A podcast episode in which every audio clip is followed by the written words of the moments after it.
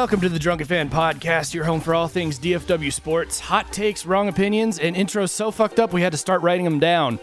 As always, I'm the unprepared host Mal, and I'm joined by the best in the biz, the stone cold Steve Austin of growing hair, the backbone of the podcast, Cameron.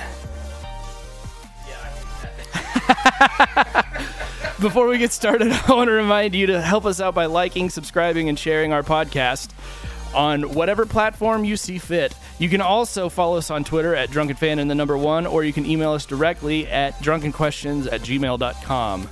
Okay, Kaka, how's your week been? Nope, we are not making that a thing. We are not. It's already a thing, It's bud. not. Nope, we are not making this a thing. The only people who get that and why that is my nickname are you and me and JR. and JR. So half the listeners so half the it. listeners that we have already get it. We are not making this a thing. It's already been made a thing. Nope. That that nickname is not a podcast nickname. This is you're taking a firm stance on Tom Brady is not going to have a dynasty. it's already happened, bud. It's already a thing.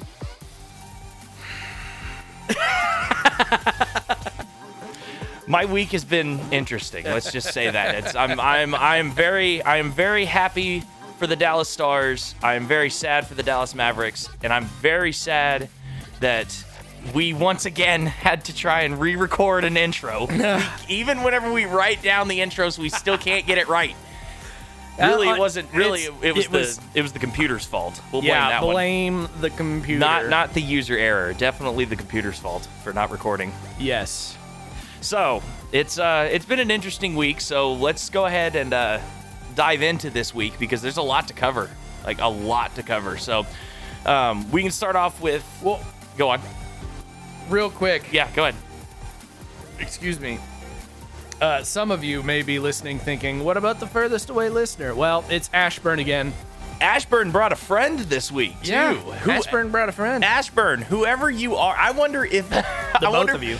I wonder if uh, the the Ashburn listener didn't invite a friend, but we say the word Ashburn so much that the logarithm started to kind of open up the podcast a little more about Ashburn, Virginia. Uh, well, do you think that's is- the this is- case? this is it now. We, we've just started an Ashburn, Virginia podcast. Ashburn, you got to send us an email and let us know, man. I'm telling you, like, if you're waiting for me to grovel, I think we're probably about a good two, three weeks away from it. So if that's what you're waiting for, yeah, follow us on Twitter. We'll have pictures. please, for the love of Christ, let me know who you are. Because it's driving me nuts. I want to know if this is a friend of mine or if I gots to know. I gots to know. Ashburn, thank you once again. We lost we lost Germany. uh, Wiedersehen. Au Wiedersehen. And we have lost our Finnish listeners. I don't know how to say bye in Finnish. I know how to say hi. Uh, Hey. hey. Hey, yes. We looked it up and it was very, very underwhelming. Wah, wah. Much like this podcast. Very much like this podcast. So, furthest away listener, Ashburn, thank you so much. We got some Atlanta listeners too. If you're one of our Atlanta listeners, thank you so much. Yes. And then once again, Nashville. Did did Nashville tune in this week? no, Oh, Nashville, you let us down, man. they're not listening. You let us down, man. Yeah, it doesn't even, does this you even matter? what? Yeah, I, I called it though, didn't I call it uh, Yeah. a couple weeks ago? we just lost Nashville. Yes, we did. And poof, he pecorinoed He on us. He pecorinoed. pecorinoed. Good job. That's why he stopped listening. That's why he Maybe doesn't want us to give him shit it's- about the It's Preds. Pekka Rinne. Dude, It's- oh, maybe, maybe it is actually yes, is Pekka Rinne. Pecorine's trying to listen to this podcast. Trying to get like the scoop on Dallas Stars. They go, what are they saying about me? Man, these guys are these guys are interesting. and he then didn't you get expect to get into the game. and then you monkey you get monkey stomped that first game. It's like I ain't listening this week. I am not listening this week. If Nashville started tuning in for this week's episode, they just instantly turned it off because they know where we're heading now. So, yeah, they're like, all right. and then all of our Dallas Fort Worth people, we love you the most. Thank you so much for everyone who tunes in. So, you ready to get this ball rolling? Let's do it. All right, you want to start off with the Cowboys? Yeah, let's get weird. Let's get super weird. And yes, let's go ahead and say that too. We are both in a really weird mood this week. And whenever we get weird, things get weird. All right, so just All right. yeah, uh, all right, all right, all right. So what I gotta say is, so it's it's ironically the the name of the podcast is the Drunken Podcast. We're both sober now. It's I'm great. over six months. You're over uh, two or three months. Two. Yeah. So yeah, over two. so if you're th- sitting here thinking, well, of course they're acting weird. This is the drunken fan. They're drunk.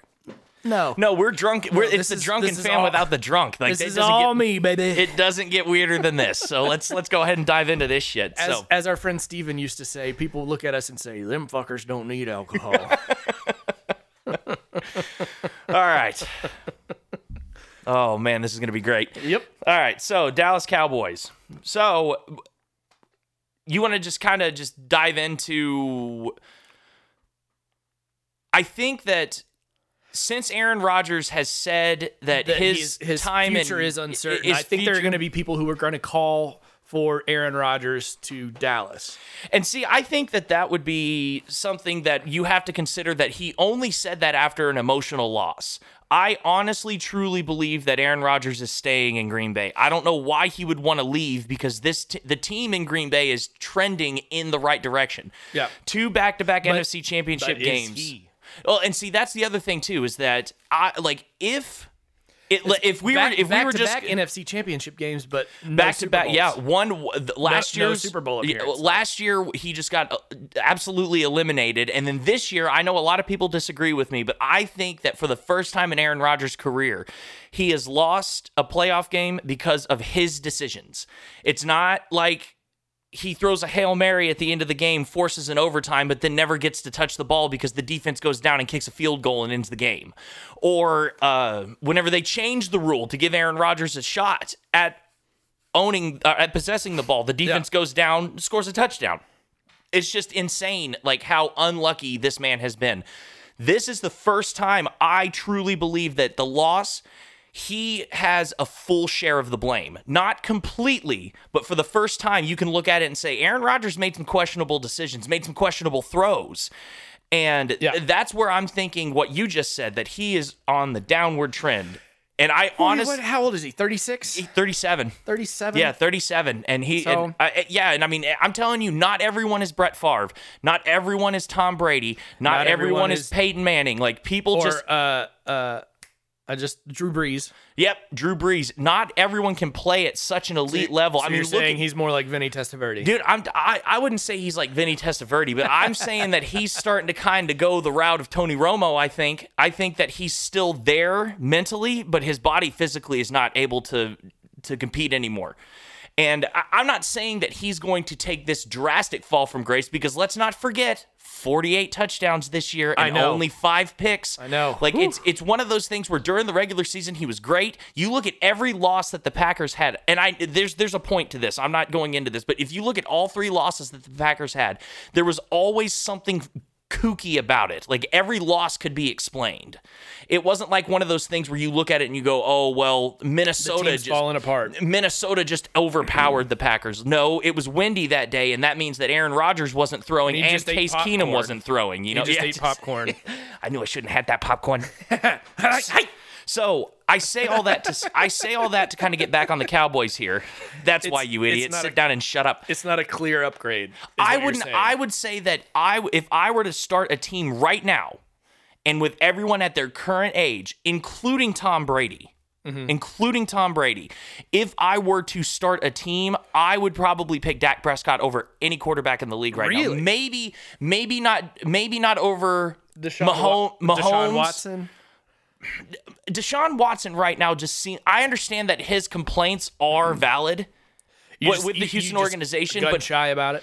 It seems like that Dak, Pres- Dak Prescott handles situations a little bit better like that because uh, Dak Prescott has every this- reason to complain about how the Cowboys organization has treated him, Yeah, especially now. have- he doesn't quite have the same on-field production as as uh, Deshaun Watson has had over the same span, but up to this point, you know, they they kind of handled everything about the same. But it looks like Dak Prescott is going to continue to be the professional. I think so, and I, Like, I even even to the point where anybody in the world is looking at it and go, "No, you have a leg to stand on. You have the right to complain. You can complain. There's nothing wrong with what Deshaun Watson is doing." not at all. But Dak Prescott is showing like I'm a guy who is 100% about the team, regardless of how it affects me personally. and I think I think that people can get behind that. So maybe Yeah. maybe Justin Herbert and uh, Herbert. Bobby A Bear, uh, and or I can't help it. I can't help it. H E Bear. H E B E R T H E R B E R T. No R. A Bear. It's a fun name to pronounce. Say it. A Bear. Anyway, uh, so Justin, maybe Justin Herbert and Patrick Mahomes, and then Dak Prescott would be third. Really? Yes, absolutely. Because I think that Dak Prescott's window is a lot. I think if you were to take Aaron Rodgers and put him on the Dallas Cowboys right now, it's just going to be like it was when after the Packers won their Super Bowl from 2011. Whenever they had that, whenever they went 15 and one, didn't win a playoff game that year, and then every year after that, they they they missed playoffs several times. Granted, Aaron Rodgers injuries and stuff kind of plays that. But there there was one season where no real big injuries to Aaron Rodgers mm-hmm. and they still missed the playoffs. So you know what the formula is like with Mike McCarthy and Aaron Rodgers together. Not good. It is not a good chemistry. It is just best to just dismiss that thought. Not that I think that Jerry Jones would even consider it. I don't think so. Maybe if this was Aaron Rodgers 5 years ago, yeah, What I- probably. what what concerns me is that Jerry Jones is going to use the fact that Matt Stafford, although Stafford, you'd have to trade to get him. Yeah, but but uh, Detroit's already said that they want to trade. Oh yeah, and you they- know what would be included in that? Dak Prescott. Yeah. like you would have to include Dak Yeah. Prescott, and there no way, no way. Even though that he is a hometown I, kid. I, I know, but what I'm saying is, I think da- I think Jerry's going to turn around and use that as a bargaining chip because Jerry's already even said, you know, after that season, Dak Prescott has the upper hand in negotiations. yeah, Well, the ca- the the quarterback market may have just shifted that slightly in Jerry Jones' favor. yeah, I And- think so. And I mean, I can't say that I blame him necessarily, but at the same time, I'm like, dude, pay Dak. This is why an owner should not be a general manager. Yeah. I know that we say this all the time. Yeah. but uh, but of course Jerry Jones would think that. He should think that as the owner. As the owner, But a general not manager general cannot. Yeah, the general manager cannot look at it in the way that an owner does. Like Right, you just right. cannot. You just cannot do this. And hopefully we're wrong. Hopefully Jerry Jones isn't even considering this. But I I just know that I've seen it online and all this stuff and all the people not calling for it for, but Yeah. people like going. Maybe, maybe you know. Yeah. So I, if think- you're if you're yeah. one of those people that wants Aaron Rodgers, he's either staying in Green Bay or he's, Or he's going, to San Francisco. Yeah. That's it. And Matt Stafford is going to be a Patriot. Pa- Ma- uh, Call it. Matt Stafford. even if Matt Stafford was like, I want to come to the Cowboys, no way. No way. Unless Dak Prescott tells Jerry Jones to go fuck himself, which he won't, but unless J- Dak Prescott says, I'm not staying, go get someone else, mm-hmm. Then th- that at that point I would be looking maybe at Matt Stafford, maybe Jimmy Garoppolo if Aaron Rodgers is going to be moving, but that's why I said maybe. Like I don't know who else you would want that that would even come close to sniffing D- Dak Prescott's fucking jock. And so I like I, like that's why it doesn't matter what happens. You've got to get Dak Prescott a deal. Can the Cowboys technically franchise tag him again? Yes, they can. Yeah. If they do, though, oh man, uh, that's just going to be the biggest skid mark on Jerry Jones. And he is a businessman that is Yeah. good at business and he understands what he has to do in order to protect his image. Yeah. And what he has to do to protect his image is to extend Dak Prescott a lengthy extension, a lot of money kind of extension. And and I, I like I don't see this going anywhere other than that. Show me the money. I don't know why that one sounded so weird. Yeah, that one was like Tom. That, that was Over Tom here. Green. That was like Tom Green doing Tom Cruise's job and Jerry Maguire. Yeah. We Just swapping out the a money. Great, swapping out a Tom for a Tom. Yeah. I accidentally left unlocked. Today. I need my cheese. so, I that's that's just like a weird little thing that that's been going out there. I'm telling you, dude, this is just gonna be off the rails weird. It's gonna be great. Everyone, buckle up. You see those dead bushes? I, planted, those. Go see Stealing Harvard. That movie is so funny. s- It's so, so stupid. but it's not your typical Tom Green stupid. It's it's not Freddy got fingered. I promise. It's just it's it's Tom Green, Jason Lee, and uh, uh, Leslie Mann. Yes. Yes. Before Leslie Mann was And- Leslie and Mann. Dennis Farina. And Dennis Farina. Absolutely, Yeah. dude. It's rest in peace. Oh, man. So it's just the whole thing. Good. Because if you had, you were going to be walking around with your balls in a fanny pack. I was gonna Have a nice day. I was gonna kick your nuts up in your skull and let them rattle around like dice in a Yahtzee cup. So great. yeah. I'm gonna have sex on my desk, I know it's a lot of money, sir. but it's, a, lot, of chair. go see that movie. It's fun. Not go see it, but find a way to watch it. It's funny. Yeah, It's an hour and 20 minutes of your day. You're not going to miss anything. It's just it's just funny. So Oh, anyway. Mr. Mr. Biscuits. Oh yeah, Megan Mullally's in it too. Yeah, that's that. right. Yeah. Oh my Yeah. god, dude, so many. And uh, Ron Swanson is in it Yeah, for a little bit. Nick or Nick Offerman. Offerman, Yeah, excuse he- me. he- yeah, he, he plays one of the He, he people. goes, hey. he, he plays one of the people that that Megan Mullally has a threesome with in the back of her trailer. Yeah, yeah. Oh man, this is funny. So. Yeah. Uh, really, I don't have anything else on the Cowboys. The, here's a crazy. Do you have anything else before I kind of say something Um, crazy that happened? Say something crazy. Something crazy, something like a sissy boy. Did you know that Tony Romo picked this Super Bowl Yeah, in November? yeah, Isn't that crazy? yeah. I mean, it's one of those things where if you look dude, at it, football's Nostradamus. well, see, here's the thing. If you, Romo Damus. if I'll allow it, Yeah. I'll allow it. I, Yeah. like I briefly you heard it was, here first. I was briefly ashamed and then came back to earth and went, no, yeah, that's pretty good. Hashtag Romo Damus. Hashtag Romodonis. Hashtag Yup. Haha, seven U's. seven Anyway, U's. go ahead. And so whenever, uh, uh, it- I mean, that's one of those things that if you were to in November, if someone were to say, I think that the Chiefs and the Bucs were to be in the Super Bowl, I don't think anyone would look at that and be like, "What? What? The audacity not, of that!" it's pick. not as impressive as if Nostradamus had actually, you know what I mean?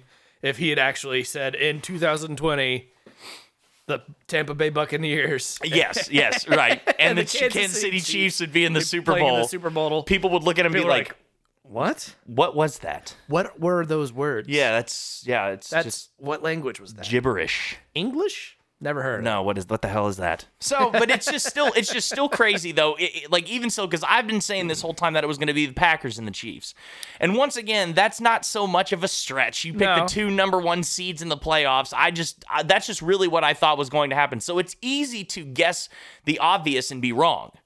So it's still impressive that Tony Romo got this right back in November. It- Yeah. He just really he just he really is a football guru, man. Yeah, yeah. I mean, yeah. Yeah. So that just that was just impressive, and that's that's that really is all I have on the Cowboys. I don't know if there's anything else that we can really kind of talk about. I like we can kind of go into off-season stuff. I want to see what happens in the Super Bowl first before we start talking Yeah. about like free agent because it's always the same thing every fucking Super Bowl. Whenever someone wins, the team just goes whoop, and all the UFAs just go everywhere else. N- hardly anyone stays with the same team anymore because they go out they they they earn big contracts for teams trying to win a Super Bowl. The team that just won the Super Bowl just won the Super Bowl, so they don't have to throw out all this money at free agents to try and win. Yeah. So it's just it makes sense why it happens. I'm not sitting there saying it's ruining the game, but it's just what happens. And Yeah. so depending on who wins the Super Bowl is really going to depend on who I think the Cowboys are going to target in free agency and uh, and where Mm-hmm. they go. Like at least like little pieces. I'm not talking about it as a whole, but it's just going to depend on who's available from the Chiefs, who's available from the Bucs, and we can go from there. And then just the pieces can kind of fall into place. So The beefs and chucks. we can. You just ruined it, man. You just ruined it, man. Like you had a good one. You always take it one step too far. Always one step too Your far. penis is enormous. That's people are like, what the fuck?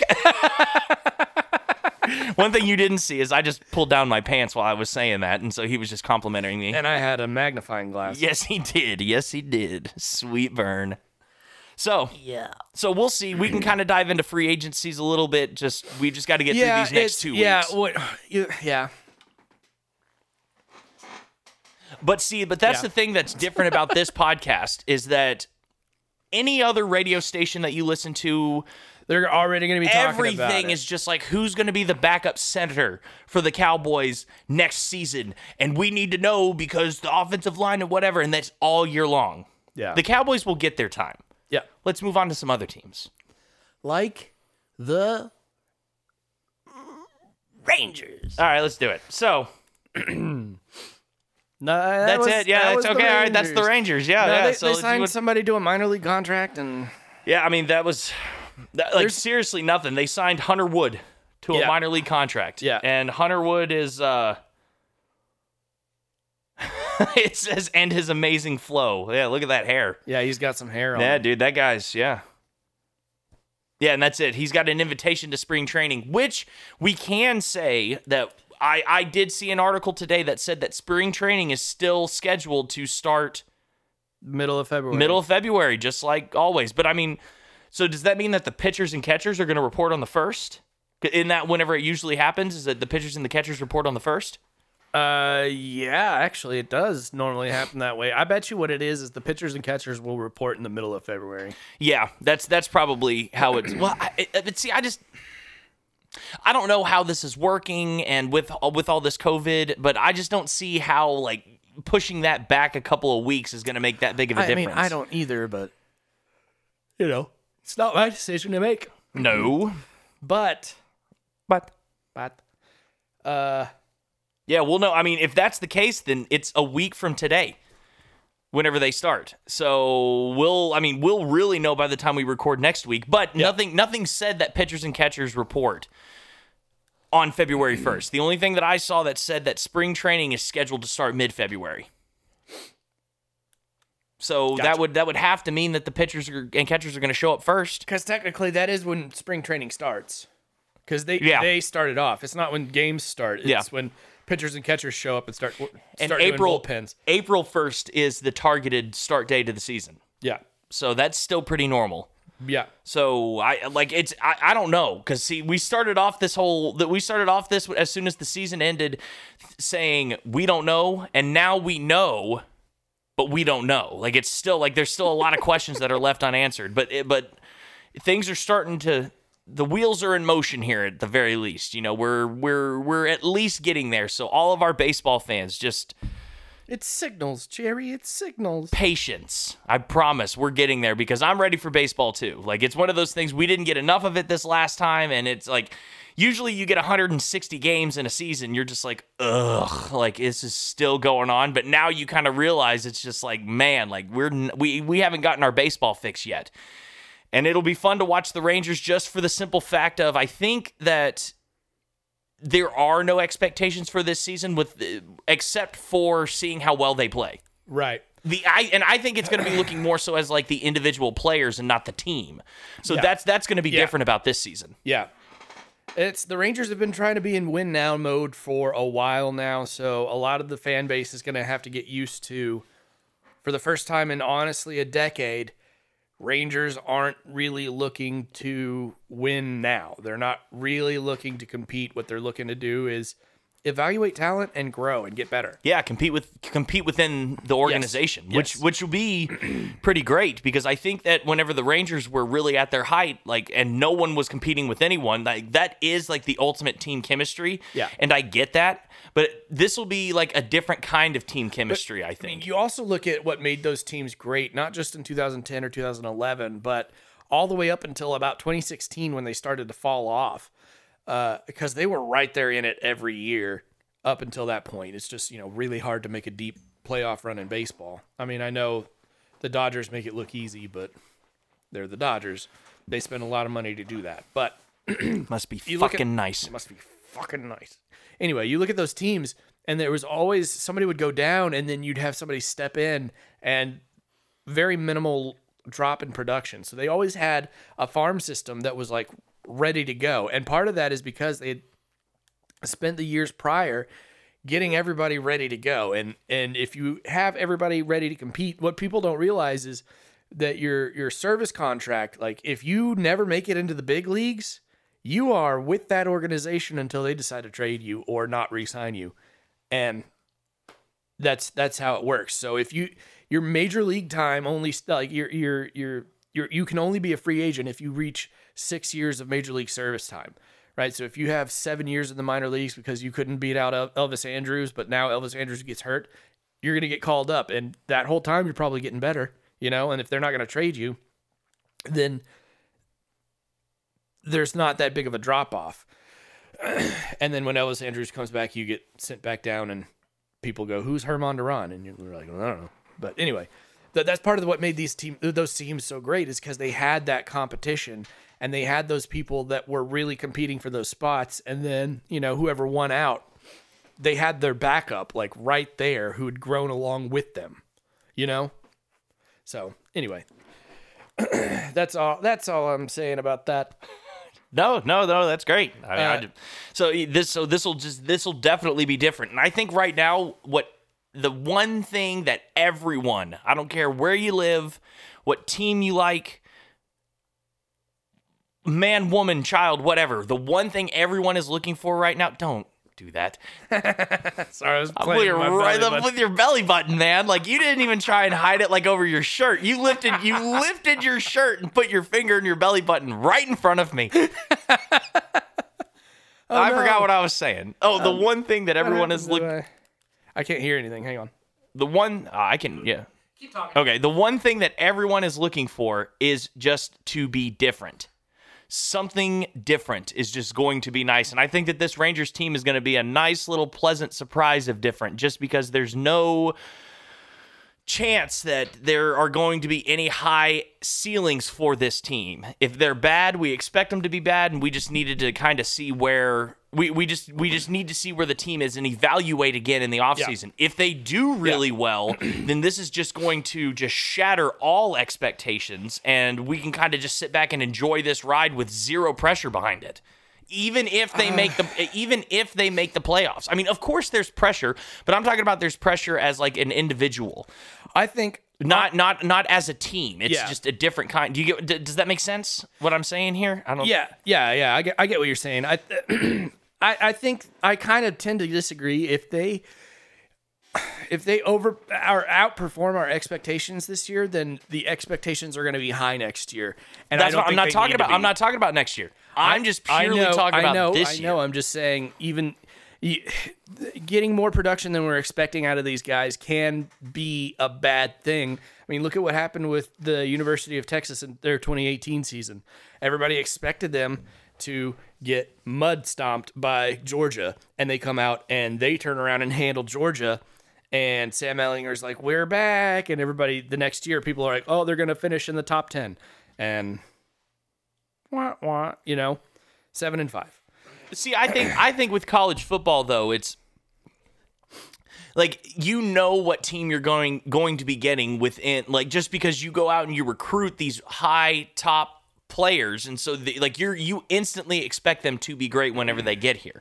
I mean, I know, but With this- uh, that's all I'm saying is that's that's not a perfect example. It's I not th- like I- a see, a I one think to I one would- comparison. I But think, I would take that. I would I would love to have high expectations going into next season, but I also think that at the very least, I think you and I can look at it and say we have to remember that last year was super weird because of Yeah. the COVID. Yeah. Odds are we're probably still going to be dealing with this COVID thing at least for the rest of the year. Yeah. And then but- go from there. But but at least we can kind of look at it and say, yes, they did great. They outperformed all of our expectations. Can they do it again?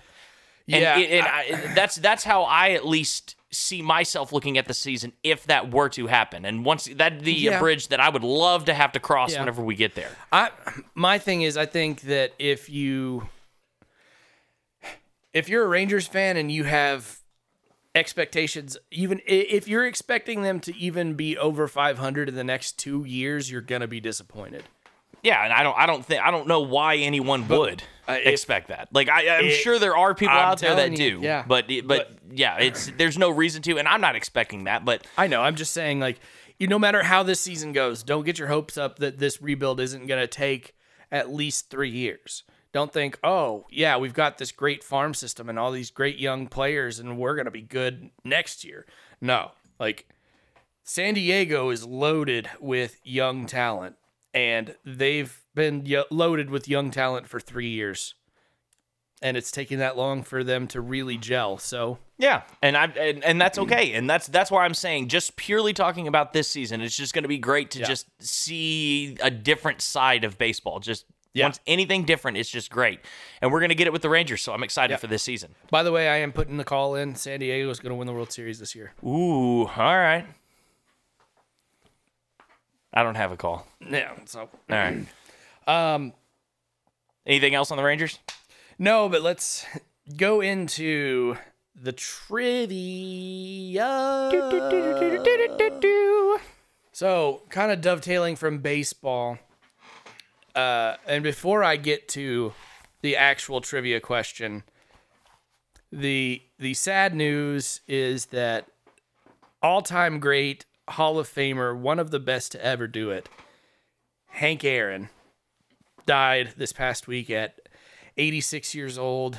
He was the all-time home runs leader for 33 years. Still is in my book.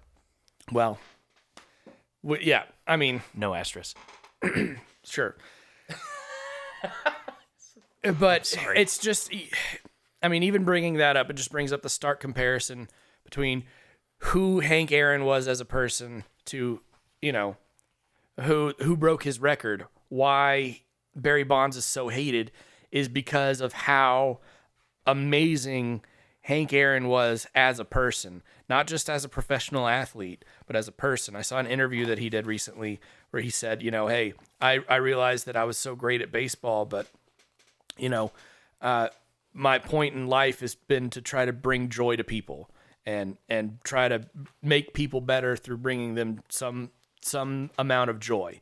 And it's like you, you hear that and you're like, man, that's incredible. Like to even have that thought process when you liter- you literally broke a Babe Ruth record. That's incredible. So Yeah. I will- I could go on. I'm not going to, but uh, that one hit me hard. That one hit me hard as a as a baseball fan, as a you know Braves fan or uh, Braves are my second favorite team. You know that one that one that one got me. So Yeah, and it, doesn't matter how old someone is. It's just never. yeah, I mean expected, not expected. Yeah, it's it just still sucks whenever that whenever that time finally one arrives. of, one of the last living links to the true golden age of baseball ha- is gone now, and like that's crazy. so anyway, It's yeah, and it's just crazy just because like we look back on Babe Ruth, he's always been dead. Like like uh, like our Yeah, whole I can- lives I he's can- I'm- always been dead. I I can never remember a time. I cannot remember a time when Babe Ruth was alive We and I mean th- th- because he, he was he was dead for like 40 41 years when I was born. So. Yeah. So it's just one of those things where like Babe Ruth's death, we're like, oh yeah, like it's always, and it's it's weird to sit there and talk about like, yeah, I mean people die, like, and of course they do, but just still like our whole lives we've looked up to these people and they're super revered, whether you liked baseball or not. Odds are, even if you didn't like baseball, you knew who fucking Hank Aaron was. eh, eh, Hank Aaron was. Yeah, most likely. So and and so that's why it's just so weird that such an iconic figure is now no longer on this earth just because we we hold people like that to such high standards. They're pretty much immortal yeah. in in our eyes. And whenever it, it finally comes down to it and Father Time wins Yeah. The battle every time, it just it just sucks. So Yeah, but not to not to spiral off and have a depressing conversation. It's just you know that's uh, that inspired this week's trivia question. So this week's trivia question is: so we all know, or maybe we don't all know, but at sitting right now at number two all time in the home run column is Hank Aaron with 755 major league home runs.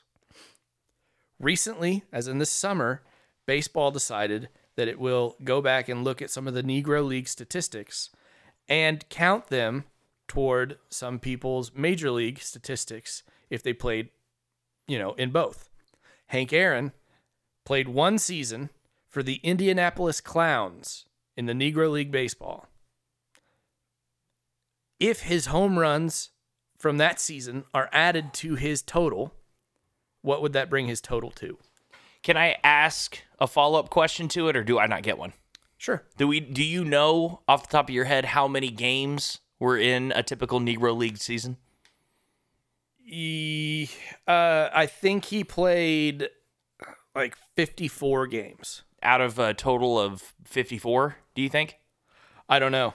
yeah i don't know either and see to me i just think that it's just ridiculous how it's like if you played both then they're going to combine the two i think that I it think sh- it should be, yeah. I I think, think it should be should just as, be yeah. Integrated into Major League Baseball, all of it. And it, it it's it's crazy that in the year 2020, not to go on another political rant here, I promise not the the wheels won't fall off too far here. I don't think what I'm about to say is too shocking to either side of the aisle here, but I just think it's just crazy that in 2021 we still call it the Negro Leagues. Well, I mean, that's what that's I know, what the I know that I know, name I know that that's what the actual name was. But what if they used a different N word for the like if they didn't Oh, call yeah. it that? Oh, like, yeah, Like no, I'm no. just I'm just telling you, like it, it's just like one step up from that. It's like the clean version, the edited version of that word, and you had to sit there and call it the Negro League because like oh well we can't call it like the the the white people league, you know, and all that stuff. Yeah, So I, I just I just think it's ridiculous that in 2021 we still call it the Negro League. It should just be baseball. Right, it yeah. should just be baseball. Yeah, I agree. And I, I think because they were professionals. Yeah. It was all black people that were, prof- but they were the professionals for their race. Yes. That's still Major League Baseball. And so I I, just, so, yeah. I just think that the fact that we call it the Negro Leagues is just completely baffling to me. And I just, I would like to see it just all just kind of integrated together. Not just if you played in the majors, then we'll include your, Right. your, your stats. Because then Yeah. why don't we just include Ichiro's stats from Japan? Because if we did, then Ichiro would be it would have would have beaten Pete Rose right. for the all time hits lead. So I don't I don't know. I just I just wanted to give you time to kind of look that up. Uh 26 games. Games, that's it. Yeah. Fuck. That's that's how many he played. I, I don't know. Oh, that's how many this- he played. Yeah, I don't know how long the season was. Oh, okay. Okay, so 755 plus whatever he made, Yes. and then that's okay, and so that's the answer. All right, Or how that's about it. this? Yeah, I'm not gonna take a how guess. about how not about yet. thi- how about this? Would he have the all-time record and Oh. then bonus points for getting the actual number? Okay. Okay. That's the so the trivia answer. So it's a question for yes or no question. Yes. And then a bonus if I Yes. can guess what. Yes. Okay. Because you did that last time. You got them Yes. both right. Yes, I did. Yes, I did. So let's see if I can go two for two in this motherfucker. Motherfucker. All right, so here's here is a fun little nugget, a little surprise, if you will, for all of my FC Dallas fans.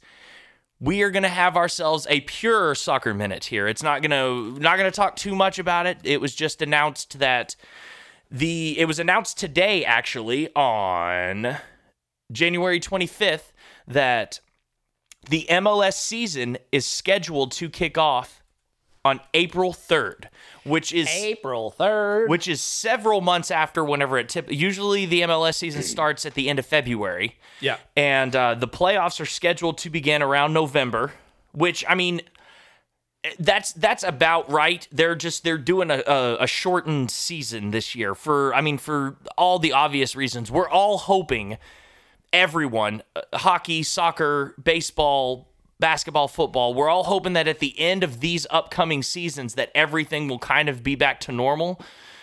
So like maybe going into 2022 and those seasons things will start to be better. So hopefully that that's the case. So it's looking like that MLS is planning for that too. And so it's it, the season's going to be starting later, but it's going to be ending around the same time that it normally would have. So April 3rd, guys, we will be back to doing soccer minutes. And uh, at least up until the playoffs start, I'm going to try and keep them like pure soccer minutes. But uh, it's for all my FC Dallas fans out there, we have a start date. Unlike fucking baseball that has not told us jack shit, uh, MLS is, com- is is communicating with us. So April 3rd, uh, no no games have been announced. That's just whenever it'll start. I'm sure FC Dallas will probably be like the fourth or the fifth.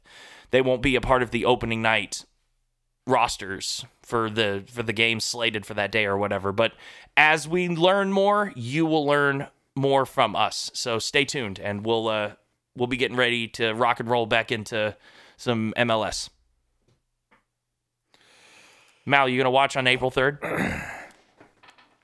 Uh, not if baseball's going on. yeah, okay. Yeah, that's I figured. Yeah. All right, so that's it. Soccer minute.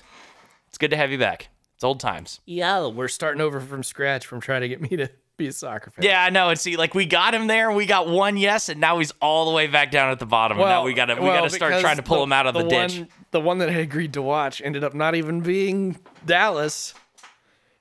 Yeah, I know that was so funny because you said yes, and then I was like, "Whoa, is- all right, you're gonna watch what something that's not FC Dallas." What is this? And then you put it on. You went, "Uh, dude." It's like, yeah, I know. da, da, da, da. And it didn't even work anyway. Like your TV, your TV didn't even.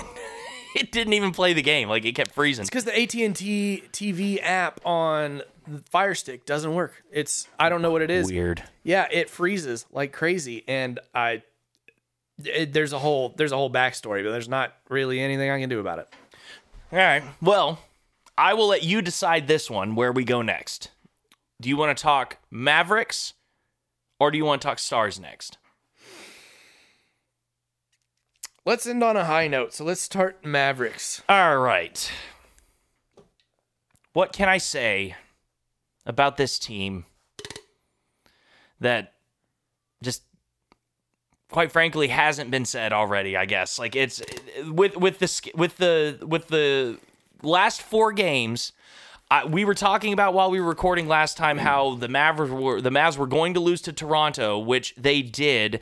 And my God, dude, how bad, how bad is Toronto? Like it's just they they are they are ninth in the East, which is technically better. But whenever the Mavs played them, they were like 13th in the East. And so now and now Toronto actually looking back on them, it's they started off super poorly, but they've actually Poorly. poorly, but they actually won uh three games in a row whenever it uh, whenever they beat the Mavericks. And then as of today, November tw- uh, November uh, January 25th. I don't know if I'm living backwards or if I'm trying to get forward. I don't know where my brain went there. But as Why of, not both? Why not both? Uh, November 25th, it might be. Uh, I just, I did it again. January 25th, they are they have won five of their last six games. So maybe this Toronto team is starting to kind of figure it out, and maybe at the end of the year, this Toronto loss won't look so bad. But what did look bad was uh uh was Tim Hardaway Jr. I'm sorry, I don't know why I gapped that. He went 0 for 12 from the floor and didn't have a single point. Yikes! Here's a here's a fun fact. Tim Hardaway Jr.'s dad actually owns the record for most shot attempts with zero points made in an NBA game for the Warriors with 18. Whoa! With 18 shots that did not go in. Yes, right. Thank you so much. Yes, we both looked at each other and just did it at the same time.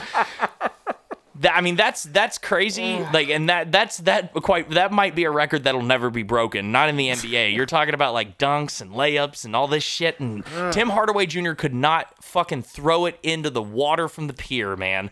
And you don't. What it's looking like right now, because I know that we talked about last week, and I said that what I was going to do was have a list of free agents, like a list of the top three free agents. oh yeah, yeah, yeah. yeah I was yeah, getting yeah. ready to do that, but then after this loss to Chicago, what I think, or not Chicago, well, yeah, to Chicago, but uh, but after this loss to Houston this past Saturday, where they got thumped, one thirty three to one hundred eight. I don't think that the big thing here is, is that it's not that they're missing a piece that they don't already have.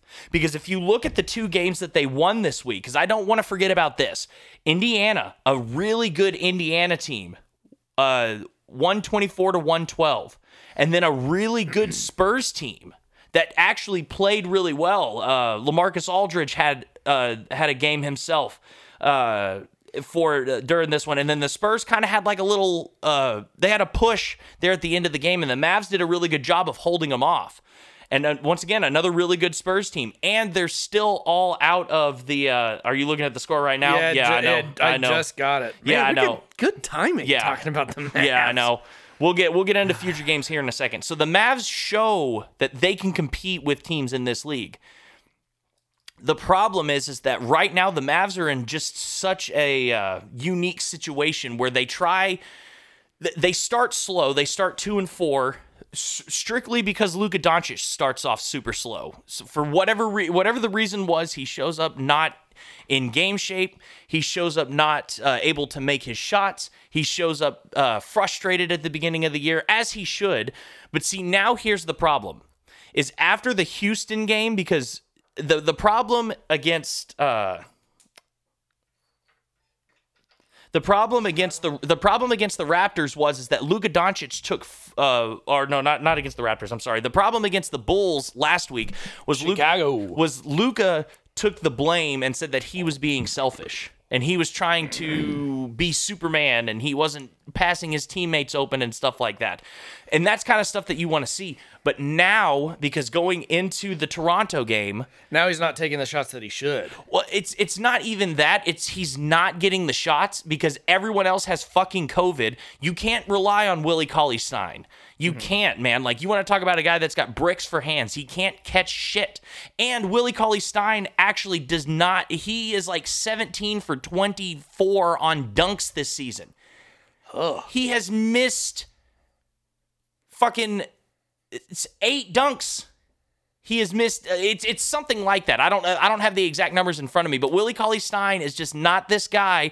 I think the only reason why they bring him back this last offseason is just purely because they were hoping that he would just be like a really good third big man. Yeah. And they weren't really expecting maybe to use him maybe to use him as like a shooting post on the outside that runs the baseline or something and not necessarily like putting him in the actual post as the number 5 spot but then you get riddled with COVID, and then now uh, Kristaps Porzingis had to sit out because injury maintenance on his knee, and he's missing the game again tonight. So now, not only like the Mavs started the season without KP and a slow Luka Doncic, but everyone else came ready to play. Now, what's going on is is that nobody that they have right now can fill the shoes of Maxi Kleber, who, as a post player, not too good, but he can shoot from the outside. Um, and Josh Richardson is out because of COVID reasons. And we all know what he brings to the table whenever it comes to defense. And I know that there's more to the game than defense, but I mean, you give up 133 points to a Houston Rockets team that did not have Oladipo playing and was recent recently got rid of James Harden, and it's just like you're looking at it going, how do you give up 133 points to this team? Well, it's because no one else is ready to play. They they're the Mavs depth is such a problem. And right after the Houston Rockets game because uh Luka only shot the ball 11 times against uh, against Houston, and they were asking him about it. Why didn't you shoot so much? And he said, "Well, it's hard to get the shots that you want whenever you drive the lane and you see four people guarding you." Yeah. Because pretty much what uh, everyone is doing now with the Mavs is that they're making Luka Doncic beat them. And he doesn't have the cast around him to do it. And so I'm just pretty much just echo- echoing my frustration from last week where this team has not gotten a good chance to get going. And I'm not trying to sit there and say, woe is us and the poor, pitiful Mavs. But I kind of am just saying like it just sucks because this team just has the worst luck. And so here's what I'm hoping is since there's still a lot of season left to play, once people start to kind of come back, I'm hoping and praying that this team will be able to figure it out because they they do show glimpses of greatness, like especially that game against uh, Indiana. Yeah. I know that the Spurs game that they they, they did end up winning. They kind of gave up the lead there at the end, but that Indiana game, the Mavs put the Mavs really put their pedal to the ground and n- never really let go. So the Mavs do have this little flicker of greatness. It just sucks because I just think that at the end of the season, whenever you're tiptoeing the line between whether you make the playoffs or not, you look back on these games against the Raptors and against the Rockets that were James Hardenless and you drop those games you're like fuck man like they they really left something on the table there. And it's just it's just really upsetting to see the the, the games that they are winning are great but the games that they are losing are just awful. Awful games that they should not be losing. And it's been i know that you're not going to win all, win them all but it seems like that all of these like like at the beginning of the year whenever they lost to charlotte I know that they didn't have Porzingis, but still, that's a game that you cannot lose. That's a game you cannot lose. And they, they really need to start getting it together because it's not going to get any easier for them. A lot more away games. They've got the Nuggets tonight, and then they've got the Jazz back to back. And I remember remember whenever I was saying like games to watch, like this back to back season, mm-hmm. yet again, it's away. So a team that has a lot of COVID issues is traveling a lot. Like it makes no sense to me. But I don't know. I didn't make this. I didn't make the schedule. But I mean, the Jazz are 12 and 4 right now. I never checked the sketty. They are, dude. They they are they are third in the West, and so I was thinking that the two teams were trying to battle out for a top playoff spot. Nope, the Jazz are coming out playing as great as I thought that they were, and the Mavs are a very middle of the pack Western Conference team, but they need these games. They Yeah. need these games. Can they rise to the occasion like they do? It seems like that they play to their opponents for whatever that like whatever that means. Right. And it's just but it just depends on like really good team like if you if if the Rockets can figure out a way to beat you without James Harden and beat you badly, the Nuggets who are winning big right now 59 to 46 and then two games against the Jazz, and then who are once again the elite teams right now in the West. And uh, then you've got the Suns coming up after that. That you've got back-to-back games against the Suns. But the good news is going into February, I think they only play three games on the road. I think they have like a nine-game home span which will be great for this team. And it, it's going to depend on how this week goes and how really can, like, whenever everyone starts to get back and get healthy.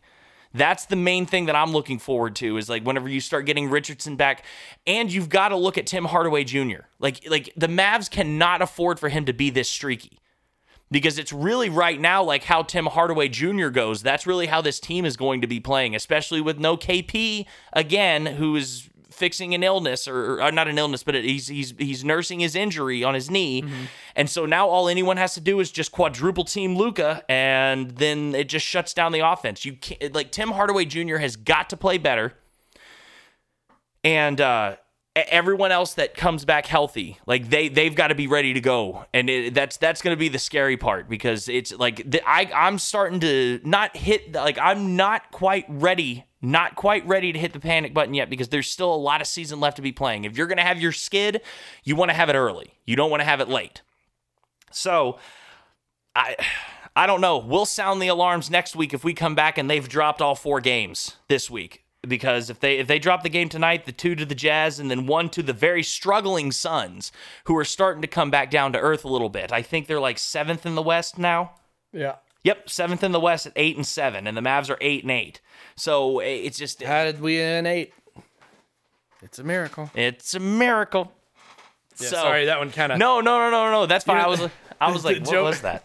The joke that we had last week was like, how do I always sound drunk?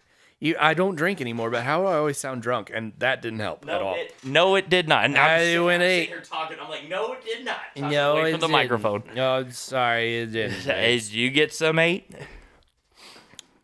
Hang on. Okay, go. I mean, that's I. I mean, really, that's all that I have. Because I mean, there's there's nothing that's really. I, I to, from what I've seen, it's just the Mavs. Okay, so to address the free agent thing, I don't think the Mavs are missing a big piece. I don't think so. I think that the Mavs have all the big pieces that they need. Here's the thing that I that they really do need is they need depth. They need depth. They need players that can come in Yeah. and really really produce. It's very much it's very similar to the Dallas Cowboys situation whenever it came to their offensive line. Like they like they have this great starting five who can compete with anyone in the league and I am also including the Lakers in that. I think that if the Mavs are completely healthy, they can compete with anyone because last season they started off like 16 and 6 Yeah. or something like that, you know? And so it, it's not like this team just kind of has little moments of greatness and then it just falls off. It's just more along the lines of it's it's a consistency thing with this team. And Luka and KP are always consistent. Last year, Tim Hardaway Jr. was always consi- consistent, you know? Eh, Uh, Maxi Kleber was consistent, you know? I mean, Seth Curry mm, was consistent, but you cannot tell me that that Curry is this important to this team. He is not. This team can compete with anyone, especially with Josh Richardson now taking the pressure off of Luka Doncic. We've talked about this enough. It was all JJ Barea. Uh, dude, that's another thing too. Like you cannot. I'm telling you. I mean, you've got Jalen Brunson now, who's filled in. I think very nicely for JJ Barea. I think that he's come in and he's he does a very good job of being the backup point guard. Just everyone just has to be healthy. It's and it's just very upsetting. And so once we start getting everyone back, then it's kind of like looking at things and going like, okay, now we can really analyze this team. Yeah. So that's why I'm saying it's hard for me to pick like a big free agent that they can trade for because uh, the, there there hasn't been a big enough sample size of this team together as a whole for someone that might want to trade a big piece. Like, what would they ask for? Like, none of our rookies have played up to snuff. Well, well, that's the thing. Free agents, you wouldn't have to trade. no, I'm talking about like something like like Yeah. acquiring something at like the trade Yeah. deadline or like if you wanted to do that. Like, there's no way. And then if it's a free agent, then that's that's different, and it's going to depend on the cap space. What's Tim Hardaway Jr. going to do? I think that right now. With how streaky he's been playing, I think the Mavs are just going to kind of look at Tim Hardaway Jr. and say, So it's it's going to depend on how well t- Tim Hardaway. I did like a thing with my hand here. I'm sorry, that was not very good. They're going to look at Tim Hardaway Jr. and just say thanks, but not really because I mean they sh- he showed before like before this season like Yeah. how and of course all anyone can just use is how this is COVID and that's why I wasn't focused because of the extenuating circumstances and we can't. Who are we to say that they're wrong about that? It's just everyone's just got that excuse in their back pocket.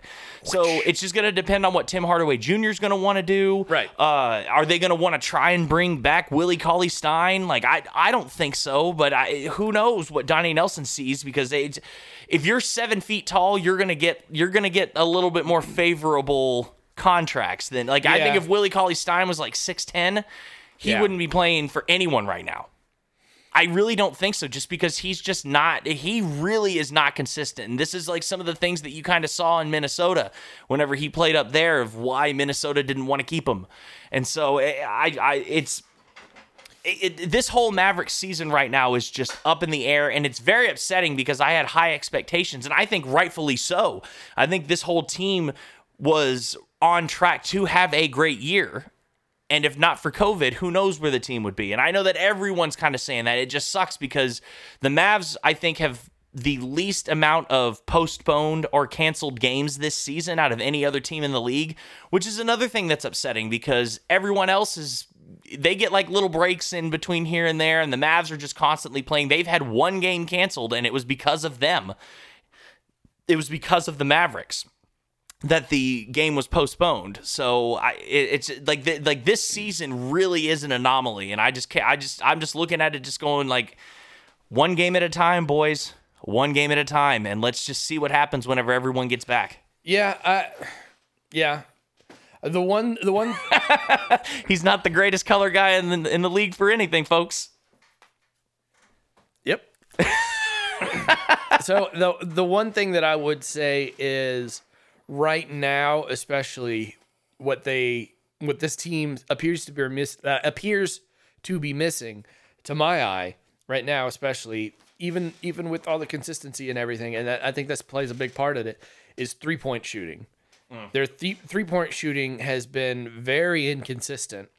And what they that's why you look at it and you go, okay, well, Seth Curry, you know, that's what Seth Curry brought to the table was consistent three point shooting that would open up the lanes for Luka and and KP to drive when their threes aren't, you know, when the three points not not falling for them. that being said, I think there is a uh, a, a a steal of a free agent that's going to come available this this year. That um, everything else, if everything else stays the same, I think they need to go out and get this guy. It is a JJ. It's not JJ Barea. It's JJ Redick. That dude can still shoot threes like a maniac. He's still. I mean, he's never been a uh, uh, you know lights out guy who's going to dominate the league, but he's still a really good shooter. And if you bring him in off the bench, I think he can provide a little bit of that consistent three point ball. Excuse me. When things like this are happening, where you know it's not falling for KP or for Luka. Excuse me. Yeah, I, I would love that. I think So- that, I, I and I don't think that he's gonna want too much for his age. No, So I, I it's just going to. I think I think that and a solid, uh, a solid strong big, you know, who can play power forward or center, and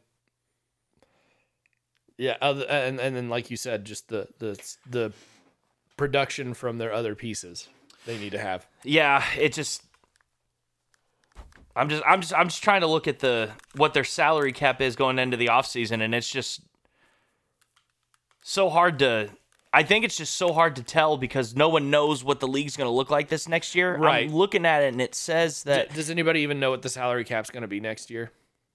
they're gonna have, tw- uh, according to this, according to this website here that I, it's uh, No, I mean for the It's- league. it's spotrac.com and it says that their cap space next year is going to be 23 million Okay, so that's and that's I and, and so it's Yeah. just all going to depend on where where they take all the rest of their movie uh, movies. I'm sorry, it's going to where the the movies with the rest of their money because I know that uh, Luka's Luka's rookie contract is due up to expire in I think not this year but next year. And so that's another thing that's really frustrating is that the Mavericks don't seem to be taking advantage of a guy who obviously is this great and is going to demand money and is going to rightfully deserve the money that he is going to get. But you've got this guy on a rookie s- on a rookie contract for 4 years and, and so and you need to take all your him- money and like if if you can't win with him in in his rookie contract, he's it's gonna take a it's gonna be hard. lot of money. to It's gonna be him. hard, man. And I it- like here's hoping that Luka starts to really st- Fall I'm- in love with the city of Dallas. Well, and he's starting to like Luka is starting to be more Luka esque. Like he's starting. It seems like every night that he doesn't get a triple double now, you're like, oh man, an off night for Luka, you know. Yeah. And so he's Yeah. really starting to kind of come into his own game. It's just harder now because he doesn't. He once again he doesn't have his number two with him. And he also doesn't have his number three, four, or five with him in- out there either. So it's just it's just this team. It's really hard. I would love. I hate JJ Redick just for the simple fact of he played for Duke and I am a North Carolina fan, but I would love that. I would love that signing for the Mavericks just yeah, because let's go get JJ Redick and Tyler Hansbrough. Let's do that. And- Oh man. Maybe not Tyler Hansbrough, man. You want to talk about someone that's soft as baby shit, man. Like, do you remember that time that like he went up and, and Ron Artest fouled him hard? And the camera zoomed in on Tyler Hansbrough's face and he looks over his shoulder and see that and and he saw that it was Meta World Peace. Oh man, he looked like he shit himself right then and there. And he looks at he looks at Meta World Peace and goes, "My bad, man, my bad." Even though that he was the one that fouled him.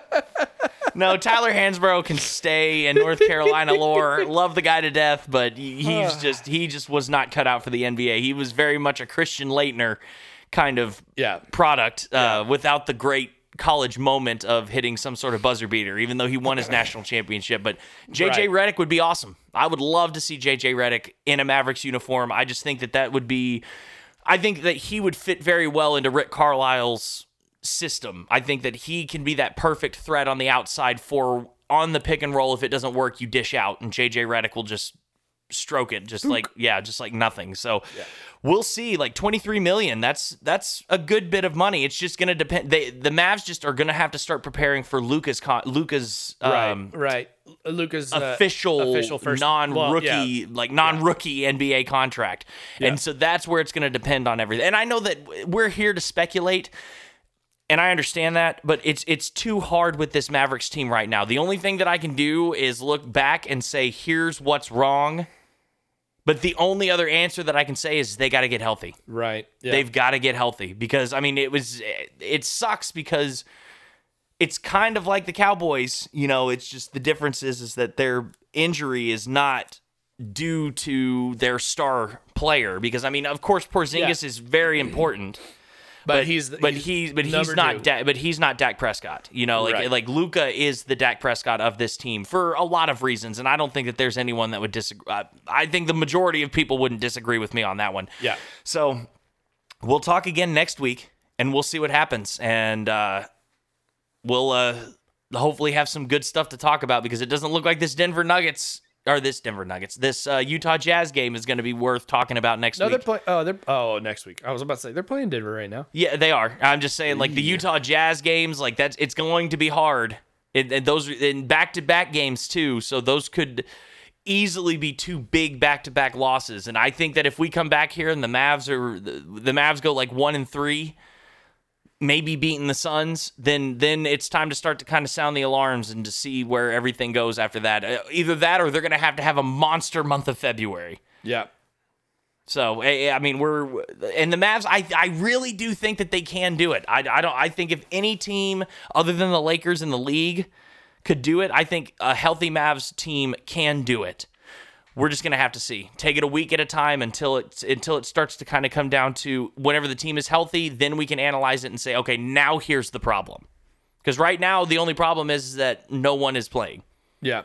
Well, It's uh, it's I wouldn't say it's the only problem. no, but- it's not. But it's the most. incons- inconsistency for sure. But yeah. I mean, it's, it's it's the, how it's much the it's the the most glaring problem. how how much of that inconsistency is purely because and it's yeah, and it's hard the to the whole team is not out on the floor. right, and it's hard to tell what exactly the team needs when you can't get the whole team out there. which is Absolutely. what you've just spent the last fifteen minutes. Saying. Yeah, I know, I know, and I, it's just so it's just it's just hard. I wish that there was more that I could say. There just there just flat out isn't. Yeah. Nope. Just keep watching. Just keep watching. Just because it, I mean, it, what else are you gonna do? What else are you gonna do? So Watch the star. you can watch the stars because they're playing now. Yo. You want to move on? Yeah. All right, let's do it. Dude, what the fuck is like? When did I start? I'm just making weird noises. Uh, uh, whenever teams, whenever the Stars do what the Stars did in their first two games, that only three other NHL team or two other, I'm sorry, the Stars are now number three, and that score eight power play goals on their first two games of the seasons, where you've got your Lemieux and your Jagrs and your, uh, you've got you've got all you've got that great Pittsburgh team of the '90s, yeah. And then you've got the 41 it was the 95-96 Pittsburgh Penguins and then it was the 41-42 Detroit Red Wings. I couldn't tell you who played for those guys. But I mean it, it's just it just Eddie Shore. it just, no. Definitely not Eddie Shore. Um but it's just it's just crazy to see how amazing this because I mean no one no one I don't care who you were no one could have thought that this team would have meshed that well this early so let's go ahead and just talk about that first game that they played Oh, that the first period Ooh. the first period looked like the, it looked like the stars of last year. Slow starts. Anton Khudobin or Ben Bishop, either one of the goalies was keeping them in it because there were so many times during that first period where Nash- Nashville just got a scoring chance, and Khudobin was like, "Nah, no, you don't." Well, and see, there were so many times I was just sitting there watching it, and it, it, I I said out loud, looking at the TV, "Why would you do that?" Like it, like everyone just looked sloppy, and they looked slow out of the gate. And I just, as soon as it went into the first intermission, I was I just thought to myself, "Thank Christ, it's only nothing, nothing," because that could have been so much worse. And Anton Khudobin had to stand on his head. And he did. And he did. And then the second period started, and the power play came to life. And then the third period went, and as the second period went, so did the third. Like it just, it Well, was just pure and utter dominance. The Stars, for those of you who did not see, the Stars scored five goals in the second period. Four of them on the power play. No, sorry, three on the pow- three on the power play. One, One and, sh- one one and five on five. one shorthanded. and one shorthanded. Esa Lindell on that play. Let me just say, I was very critical of Roman Josi winning the Norris Trophy last year just because the highest scoring defenseman always gets it now, but not the best defending defenseman. Esa Lindell made mm. Roman Josi look like me out there. Like he just skated in right at Josi, did a deep to the left, and just flew right by Roman Josi and just just put it right by Saros. And and that's the other thing too is that I think that they figured out how to crack Saros, man. Like it's Yeah. just one of those things Yeah. where it's like tips. stars the stars just like couldn't The tips. it, it- the stars couldn't score on him last year, but I think that that was a product of what Montgomery had kind of laid before them. I think that the mm-hmm. like the stars formula for Montgomery and that bonus kind of kept going because I, I'll never forget last year whenever Montgomery was fired and they called Bowness the interim head coach. Bowness said that first day he goes, "It's it, like I don't know if I'll ever get used to walking into that office because that's Monty's office." Yeah. That's not my office. And that like set that set the tone right there where it's like, okay, well, we're gonna keep Monty's system going. right. And then whenever the COVID break happened, I think that's when Bowness was really like, he looked I at need it. to he put my needs to stamp put his, on it. and he Yeah. did, and it worked in the playoffs. And so everyone wants to sit there and go, "Hey, it looked great in the playoffs, but there's no way the Stars are going to repeat this because not only not only are they Because down not Seguin, who they were last year. not only are they down Seguin and Bishop, but now they don't have P- Corey Perry anymore. So if anything, yes, they kept the team together, but this same team could not score goals last year. So what makes you think it's going to be any different this year? And I got to be honest, I'm sitting I was sitting here going into this season being like, "Yay, very excited." And one I know that we're only 2 games into it, but let's just let me just say this without declaring victory. But every Stanley Cup champion had to start a season at some point. Eventually, a Stanley Cup champion had a two game sample size that you, whether it be good or bad, but eventually someone had a two game season starting sampling size. And what we have in front of us is fucking phenomenal. It's been as good as it could possibly be in in the two game. Granted, small sample size, but I, think the point that you're trying to make is even even Stanley Cup champions. If you look, if you take a two game sample size, you could be thinking, oh, they could be sitting at two and zero, and you could be thinking this is going to be go, going to go great, or they could have started one seven and one, or you know mm-hmm. one and one, And or, we did. zero and 2 mm-hmm. and you're thinking, well, yeah, there, I mean that's there it goes. So I- so yes, it's a small sample size, but it is literally as good as it could have started. Yeah, and so and I was I I, I know that I was saying going into this season how excited I was, but I got to be honest, I was I was really starting to drink the national excuse me the national media's Kool Aid because everyone was sitting there saying like who has the potential from going worst to first everyone said the dallas stars i think i saw maybe a, a few new york islanders out there but it was like Worst, you mean first to worst? First to I'm sorry, first to worst this season. Everyone was sitting there saying the Dallas Stars, and they all gave valid reasons because we didn't know what this team would look like outside of the bubble. Right. Because that bubble is going to be it- it's a completely different entity than what the real world is. And from what we've seen so far, the media was wrong. The Stars have kind of come out and just shown that hey, we can beat you we can score 7 goals on your ass, but not only that, we can keep your ass off the board yeah. which was which was huge for this team and it was uh, like I mean, it's not just. Uh, uh, yes, Nashville is bad, but they do have guys that can put points on the board. They've got Matt Duchene. They've got Filip Forsberg. Matt Duchene that was the the raspberry for his Matt Duchene Yeah. over overrated I, I'm. Uh, he can still score. I think he's shown glimpses of when he can score I. I but that's I, I just don't think he's consistent okay. Fine. But I'm, I'm sorry I just love talking shit about Nashville still, I mean, Filip Forsberg is he's good. Like, it's hard to that's hard to argue. yeah and Ryan Ellis is really Ryan good Ellis. I mean it's it's uh, yeah yeah, yeah. Uh, Viktor Arvidsson uh, Roman Josi Yeah, the, Roman the, Josi, the, the, yeah. the Norris Trophy winner so Yeah. I mean the team on they paper have they have good players. the team so- on paper should be better than what they are uh, what I'm saying is, yes, Nashville is bad in that I don't think that they're gonna win a lot of games, but I don't think they're gonna get shut out a lot of games either. No, I don't think so either. And I mean, in that, that very next game that the Stars play, uh, that the Stars and the Preds, the Stars and the Preds played, showed that. Yeah. Um. That's all I was trying to say is is yes, Matt Duchene is inconsistent, but he can put points on the board and you know, he might there's probably going to be a couple games where he's the only one who scores. I mean, you can look at it. You can look at Matt Duchene whenever he was traded to Columbus. Duchene. Whenever, uh, whenever he was traded to Columbus, he was that one of those integral pieces that they needed. You know, they had they already had the bread man and they already had Bobrovsky, but then you bring in Duchene. He comes in and he freaking torches the Lightning that during during that four game sweep playoff Yeah. of the probably the team that was better than the team last year, you know, and so it was just one of those things where the stars just kind of aligned perfectly for them. So Matt Duchene does very Taylor Hall esque, I think. It's just like he he does minus the Hart Trophy that that Right. that, That Matt Taylor Hall Duchene does not have that Taylor Hall does have.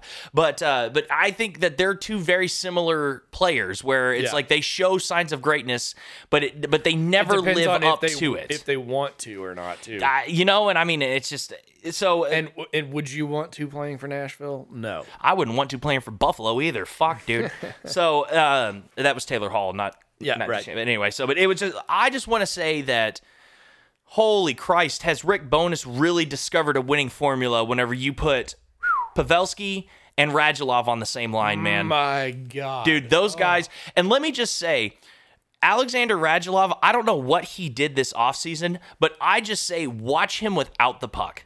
This man is just flying around the ice, and no one has been able to keep up with him. And so this is one of the I don't know. I, this this has to be Rick Bowness's system. that is just working so well for these guys because I mean you like Monty had these guys for the majority of last year. How many years did he Yeah. coach fucking Radulov? And Radulov looked great, Right. but he never really Right. looked like the Radulov that we thought he was going to be whenever he first signed until the bubble. Right. Well, it- it- Same thing with Pavelski until the bubble. Yeah, but speaking of Radulov and, and flying around the ice and looking like a madman, uh, I, I since we live in Tennessee, I uh, I had to watch the Nashville Predators um, broadcast, so I had to listen to the a very Predators centric broadcast, which was very interesting to watch that first game. There there was not a lot of uh, of uh, hometownerism. I think there. I would rather hear their was call literally to that game. Literally, they're talking about how good they kept saying Radulov, which was Of course Kinda they would. bugged me, but- yeah, of course they would. But they, they're like, you know, they were talking about how uh, they interviewed. One of them had an interview with Tyler Seguin, and they were talking about Radulov as a teammate, and and apparently Tyler Seguin said, "Yeah, he's like uh, mildly psychotic, but like in the best way." I mean, look at that guy, man. He looks like a fucking vampire. And they're, uh, and, well, and and uh, it was um, I don't remember the guy's first name, but they kept calling him Crispy. Uh, and apparently, he used to be the coach of Nashville, or one of the coaches, and uh, uh coaches. Anyway, and uh, he's Crisp- apparently Crispy he's he's known Radulov since he came into the league. Well, because like, Radulov, well, Radulov started on the Preds. Yeah, I know. Oh, Uh, okay. And uh, and he was like, yeah, that's that's basically who he is. He's just a super intense personality, and like that's how he plays hockey. That's how he lives his life. That's how he is. Uh, I, I've, I've all, I wouldn't say always, but I've been very vocal about saying as soon as Radulov's contract is done, you got to let him walk just because he's not worth the money that they're paying him. The turning point for me was that overtime goal that Radulov scored against Robin Lehner and the Golden Knights in Game Three of the Western Conference Finals. The the shot that he was, the patience that he had, and he faked. He faked going far side, then went glove side, and just the bl- it was just beautiful and it's it really has carried over well for him Uh, and another thing that's carrying over well man it's you you can see the greatness that is about to come with Hintz and Gurianov that are uh-huh. already here. But uh-huh. my god dude that line uh, uh. uh with Jamie Benn too on Gar- in that first game man like dude they uh-huh. looked so great. Jamie Benn has I know that he didn't play in the second game and he's day to day. And of course, the injury bugs Yeah. are already starting to come out because Kiviranta's back on the IL, uh, or the IR, excuse me. Uh, and then uh, uh, Jamie Benn's day to day on top of Seguin and Bishop. So it's just, Yeah. but it looks like that this team really it really does embrace that next man up Yes. kind of mentality. And it, it I, I think the reason is Ty Dellandrea looked pretty good. Oh, we'll, we'll get to Ty, we'll good. get to Ty Dellandrea in a second because he before the co. This is another thing that the COVID bug, the COVID break at the beginning of this season has done for Ty Dellandrea and the Dallas Stars is that it gave Rick Bowness a chance to give Ty Dellandrea another look because at the start of training camp, the the training camp was split into two people.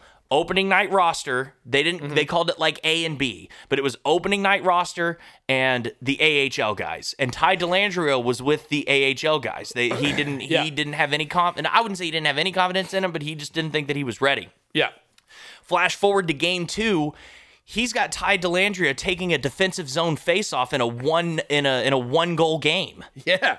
And he wins it. and see, and, and it was it's one of my favorite things that happens in hockey. If we want to just kind of shift to the second game, because the the, the first game we can talk about it all day. It was, Yeah, it was that last that last goal that that Dallas scored that went off of Kiviranta's chest and in during that power play. The Stars were doing everything that they could to not score. Like, of course, they weren't insulting Nashville's intelligence by just skating figure eights. Like they were throwing pucks at the net, but you can look at it; it was lackluster and everything. They were doing everything to not score, and it still scored. Like it, it, that's one of those games. The first game is one of those games where it's like, you know what? Nashville just nothing was going to go right for them, and the Stars nothing was going to go wrong for them. And the Stars are going to be on the other end of that spectrum at one point in time this season, and we'll be talking about it and being like, you remember that first Nashville game? Well, this is us on the other side here. Like, like this is how much that sucked. So just be ready for that. It happens. The first game was just a thumping, and uh, that's that's exactly what you want to see on Western Conference Champion banner night. Yes. you know and it's just it was just it's so great that the stars were able to have fans in the stands for this because no one else is doing that it's just it's just nice to see that the stars are allowing that and let me just say if y'all are one of the few people that are going to the games do not fuck this up for the rest of us wear your mask Yes. do not use it. Do not stand up for the national anthem and then be holding a beer and then not wear your mask because you're saying I'm actively drinking. Do not be that person that ruins it for the rest of us because I'm going to be back in Texas at the end of April and I fully intend on going to one of those games. And if it if it if it comes down to it and people aren't wearing their masks this season and they have to cut this shit short, I'm going to be mad. Do not you do not want me to be mad. I don't know what I'm going to do. I'll scold you on the mic, I guess, but please just for the love of God, don't ruin it for the rest of us. Wear your mask and just just be considerate. Practice social distancing. Do what you regardless of what your political beliefs are. Just please just do what the stars are asking so that way we all can enjoy games this year because the not only for me selfishly and getting to go, but the players are also saying how awesome it is to have fans in the stands. Yes. So not only are you ruining it for us, but you're also ruining it for the players. So please do the right thing. Wear your mask. Yes. All right, moving on to the second game. And I think that this second game for the Stars is actually more impressive than the first game. I I do because like like I said before, that first game nothing was going to go wrong for the Stars, and the, and, gr- and great teams, sh- good teams take advantage of that. You know, it's just Yeah. it's one of those things. I was sitting there saying before the second game, I was thinking to myself like the best thing that could happen to the Stars in this game is that they win a game by one goal and not just one nothing. One nothing would have been nice because it's like we can shut you down and keep you off the board for two games, and that shit just does not happen. But I think it would. Be, I think it was better that the thanks. I think it's better that the uh, that the Stars won three two because Nashville, like the Stars came back out in the first two periods and mm-hmm. they were able to do whatever they wanted whenever they wanted. They got off all the shots that they needed to get off, and not all of them scored, but you could just tell they were just peppering the net. Like if they wanted to pass it to the slot, they could do it and they get that shot. If they wanted to pass it out to the face-off dot and get a one-timer, they were getting that. If they wanted to get behind the net and then swing it up to the blue line and get a shot that way, they were doing it, and it was incredible. Speaking of one timers, my God. Pavelski's. Gurion- Gu- oh no, yeah, Gurianov. Gary. I'm telling you, Gurianov's Uh. one timer is scary.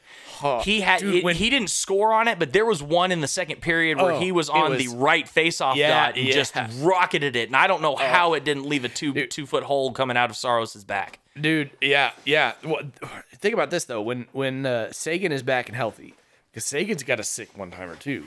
You know who else has a sick one timer? Fucking Pavelski, man. Did you see that one timer? He was at the bottom of the face-off dot, where most guys are taking one timers at the middle of the face-off dot. His foot was on the bottom part of the line, or not the line, not the line, but the bottom part of the circle, closest to the goal line. It look, it, he. on his on his one timer where if I'm scored. not mistaken, did he not take the the net off the posts with that? He didn't. Uh, Saros, uh, Okay, Saros, Saros was trying to get into it? over, and he was he was trying to, and you Okay. could tell Saros wasn't going to get there because whenever he gets to the post, he rolls his left shoulder into the net and lifts his arm, and, Gotcha. and that's that's what caused it to come off of the, off of its reins. I didn't. I get. I didn't get to see like a close replay of it or or whatever because I was having technical difficulties with my TV once again. But I I did actually catch the goal, and I remember thinking like, did he just knock that thing off the freaking post? no, Saros did, but Okay. but but still. but here's it the was just the timing of it. I But guess. the, the the reason why this game is, I think, more impressive, and what it shows the rest of the league is, is not only can we beat you seven nothing, but if you if you because the third period was We can different. grind you down. The third period was different because it was like the Stars in the first two periods were still riding that same high from last game. And they were just playing well. Then the third period starts. They kind of come back down to earth a little bit, and the competition kind of evened itself out. I mean, for obvious reasons, because in the first two periods, what were the shots on goal? It was seven shots on goal in the first two periods, which is unbelievable defense. Yeah. And the star the stars had 17. Yeah. So it was just insane. But then coming into the third, Nashville had 10, the stars had 5. Mm-hmm. And that's what that's what caused Nashville to be able to climb back into it. I know that they scored their uh, I know they scored their first goal in the second period, but really that third goal was a big one right there because it it, it got it back within You mean the second goal it- yeah, the the, se- the second goal in the third period got it back within a goal. 10 minutes left in the game. So now you look at it and say, yeah, the Stars have been dominating this whole time, but the, but Nashville's back within striking distance. How are the Stars going to respond to it? Held strong. Yeah. Held strong. That save that Anton Khudobin had on Viktor Arvidsson at the end of the game where he was doing the splits, sliding across the ice, like that's just that's so demoralizing. It is. Yeah. You look at that and just say, "What the fuck do I have to do to score on this guy?" and the and the, the- like and the the answer is a lot. Anton Yes. Khudobin has continued his dominance from the bubble. Like he he really does look really great. Yeah, and- he's looking good. I'm thinking that uh I'm thinking that Seattle takes them. no, oh, oh, oh, no, no, no. That, that's that's that's way Okay, down the line. gotcha, I want to gotcha. enjoy this moment right here.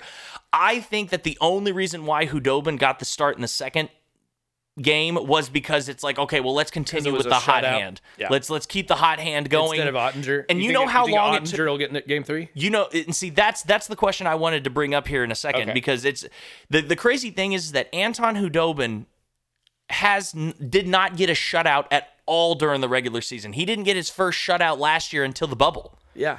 And so it's great to see that Anton Starting off. they can they can goalies can sit the there back. and goalies can sit there and say that shutouts don't matter, victories do, but shutouts matter. It's one of those things where it's kind of like a pitcher in baseball getting a complete game. You know, saying it's just strikeouts don't matter. yeah, it's it, but yes, they do. Like like you want to pad your stats.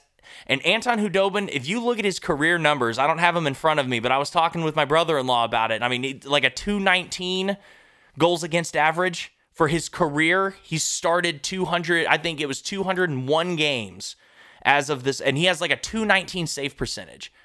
That is insane.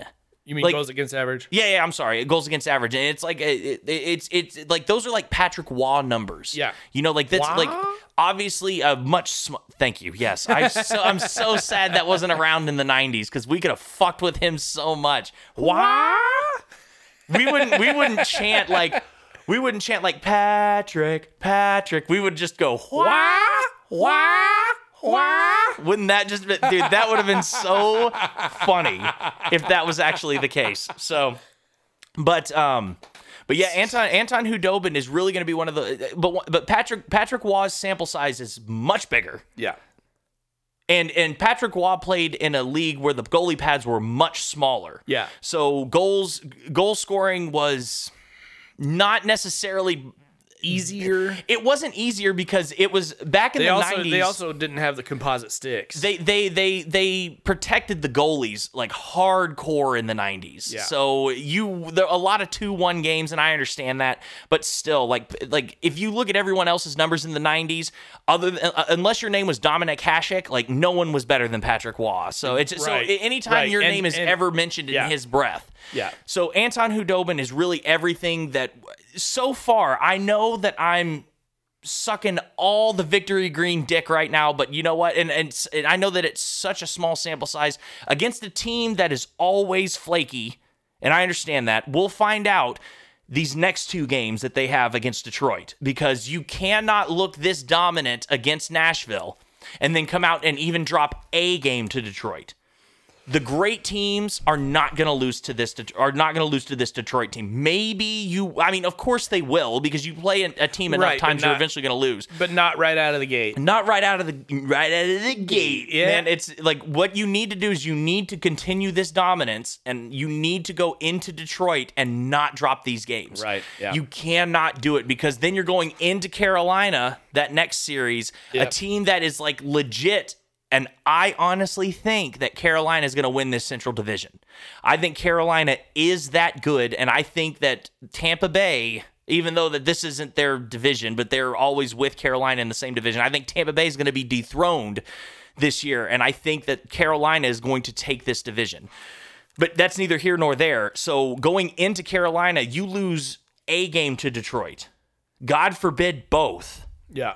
You are you have zero momentum me- momentum going into this. Maybe if you lose the first game in a shutout and then win the second game, that of course there are different levels, but I just still don't think you cannot lose to this Detroit team. They are that bad. They really are that bad, and you like you you have to come out and show like you have to show what a great team will do against a bad team. Right. Yeah. And so, I, whenever it comes to because you and you've also got to give Oettinger a start because Oettinger is also I I bet you anything Oettinger's going to get one start against Carolina too because it's a back to back. Usually with back to backs, you have to allow you you you have to allow your goalie to. Uh, you, you have to give your, your original starting goalie some rest. So I think you get it out of the way against Detroit, a perfect team to get your first start against. Yep. A team that really is not that great. And um, whenever uh, I so I I think that since now the the high of Dobby's shutout is gone, I think that Oettinger gets his first NHL start tomorrow night, the 26th against Detroit, and then Khudobin starts the next game against Detroit. Then he starts the next game against Carolina. Then Oettinger takes the back. So I think I that's that's how I see it. Who knows? And who am I to question Rick Bowness? Because obviously this man is one of three coaches that has coached in four decades. So this man has for once this man has truly forgotten more about hockey than I will ever know in my lifetime. And I'm not claiming to be an expert at any of this. I just love the sport a lot. And I probably love the sport more than anyone who has never played the sport probably should. But that makes that's what makes me a crazy hockey fan is just cuz I love the sport for the sport. It's not because I played it. I just love it just because I love it. And Yeah. so and I'm not trying to say I'm better. I'm just a rare breed of hockey fan and it's just it, this is- it's very exciting and I think that you all can understand how excited I am and how excited I should be. Why wouldn't I appreciate this moment now because who knows what it's going to look like going forward? I mean, eh, with this sample size, it's looking like it's going to be great, but that's why you play the seasons. Yep. That's why you play the games, Yep. and crazy things have happened. I, I'm just I'm just really fucking excited about this, and it, I, I don't I don't have any reason not to be because whenever you get Benn and Bishop, uh, Benn and Bishop, whenever you get Benn, and Seguin, back, and Bishop. Ben Bishop. That's what I mean. Like, so whenever you get Bishop back and Seguin back, that's kind of like a mid-year trade Yeah, because acquire, like like acquire, like you know, like so people want to. They're only gonna get better. That's the that's the That- thing. I know, They're only I know. get better. I know, because this team is better. I don't care how great they are right now. This team is better with Seguin on the ice, Yeah. and they are better with Bishop on the ice. They just are, and so it's it's it, this is this is just so perfect. Everything is just lining up so great right now for the future of this team because Mm-hmm. I'm thinking that. You get Kiviranta, Hintz, and Gurianov on that top line together Oh, Kiviranta, dude. Or Ty Dellandrea, dude. Like I'm telling you, and Ty Dellandrea is playing for Blake Comeau right now, Yeah, and and just he's on that checking line and just fits in just like a glove. yeah. Like he's yeah, he's on the FCC line. He is, I, and it's and he it's just perfect. And he almost got himself. He I was gonna say this earlier. He almost got himself an empty net goal at the end of the second game. And one of my favorite traditions, not it's not even a tradition, but one of my favorite things in hockey is everyone that's in the arena knows. Ty Dellandrea is making a break for that. Everyone knows that that's Ty Dellandrea. Not just a first round pick, a questionable first round pick. Not just a questionable first round pick, but the first round pick that was made in that building where he was playing for that team. Everyone knows how big of a, of a moment that is. So I'm driving in my car and I'm listening to this on the radio, and I hear Josh Bogorad going, oh, "There's Ty Dellandrea making a break for the puck, getting an empty net," and he's quiet for like half a second, and you hear everyone in the crowd just go like, like like it's like the the crowd noise just slowly gets bigger and bigger, and you only really get that at hockey games. You only get that at hockey games just because hockey is one of the few sports where it's just always moving. It's never stopping. All other sports, they have their moments where it's it's it's not as big. Like in basketball, you can argue that you have that, but what do you get? You get a layup, you get two points, and those are just a dime a dozen in basketball. right. You don't ever, uh, not like you only score your first NHL goal once, and then you whenever you do score the goals, you maybe, if you have a great season, you might score 20. So whenever like a moment like that is building up and you see it happening, you can just hear the fans just going like, "Oh my god, am I going to be here for this moment? Please, please let it happen." And then whenever it doesn't, it just oh, like you just hear everyone. And I just I love that about was, hockey. but it was there was a there was a Nashville defender who was right there, who kind of he didn't. Oh, he- yeah, he yeah, didn't yeah. Break it up, but it was. It, you made it. You almost made it sound like he made it. It missed an empty netter. No, when- no, no, no, he didn't. I'm not saying kinda- that. He, he was he was racing the other guy for the puck. And, yeah, he was, and, and he kind of beat him and kind of got a little bit of a shot, but it was more like a like a pass. No, I know. I, I'm not saying that like he almost scored, but like even Ty Dellandrea just skating towards the puck, people look at that, and even if he had no chance, people would look at it and go, "Oh my God, that's Dellandrea. What what are the odds if he gets this puck? Please." Get, and then if he gets the puck and shoots it, then the crowd really goes nuts. And then if he misses the net, then the crowd really lets out a oh. collective groan. Yeah. and it's just so funny to me. I don't know why. I just love the community that hockey brings, and we all kind of like. I think it's the same reason why I'm a professional wrestling fan because it's it's a community. Like you either get it and you love it, or you don't get it and you think it's stupid, and we look at you and you just go. You're not even like worthy to get it, you know? Like it's just something that you just watch and we just love and we all love each other for it.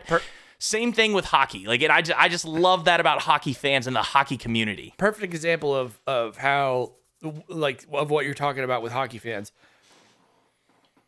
We got an entire uh, section uh, at a Rangers game cheering ironically with us, right?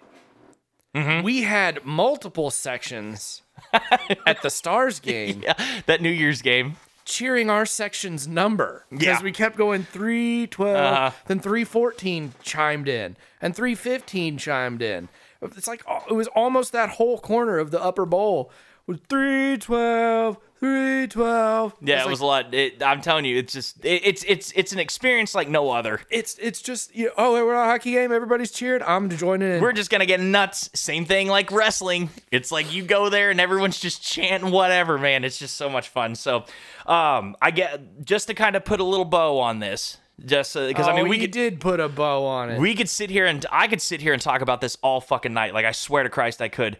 The players to watch for Detroit right now are uh, Dylan Larkin, who has the most points on the team with six.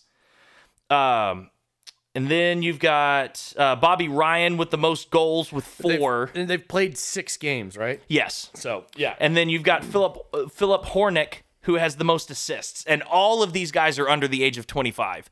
So the Detroit Red Wings, they might be bad, but they're in a really good position to look really good in the future. So it's just not that time yet. So it's just um, it's it, those would just be the players to kind of watch during this, and then the stars.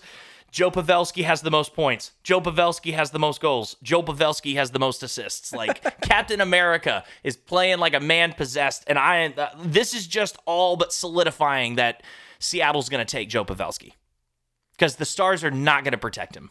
The only way that I could see them protecting him is if Joe Pavelski says, No, I want to stay. And Radulov is very open about saying, I don't want to stay at the end of this. They could go to Radulov and say, Look, you don't want to stay? Waive your no movement clause. So that way we can protect Pavelski who wants to stay. wait Radulov doesn't want to stay in Dallas No, I'm not saying that. I'm just saying Oh, that oh, would be oh, the if- only way. Oh, gotcha. that would be gotcha, the gotcha, only way that I could see them wanting to keep because the the three defensemen that they're going to keep obvious. All the forwards that they're going to keep obvious. It's just going to depend on that that would be the only reason why I would say that they would keep that they would protect Joe Pavelski is if Alexander Radulov doesn't want to stay, which I think he will want to stay. Mm-hmm. And so then Joe Pavelski is going to be exposed, and he's been playing way too well. At, at least, if if he obviously he won't keep going at this pace, but if he keeps going at a very continuous pace, then Seattle would be foolish to turn him down, and then they'll take him instead of Khudobin. So that's why I'm sitting there saying that I don't think that Seattle will take Khudobin now.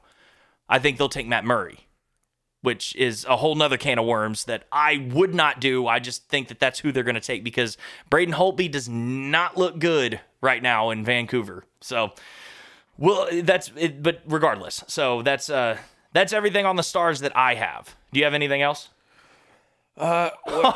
No, I, I, yeah, yeah. The Mavericks with the comeback. I know. It's not- at the end of the third. That's what I made that face for a couple minutes ago. But uh, Man, look at him go. uh, No, all I all I all I have to add is that uh, you're welcome, Stars fans. I w- have been wearing my blackout jersey two games in a row now, and I apparently have to do it forever. So I'll take it. Like whatever, man. Just do what you got to do because man, that's uh this this you could not have asked for a better start to this season. You just you you could not for the actual obviously you don't want to postpone any games and that's like the most that's the best start that you could ask. But the thing that has helped the Stars the most mm-hmm. due to the COVID pause is to see just how bad their division is.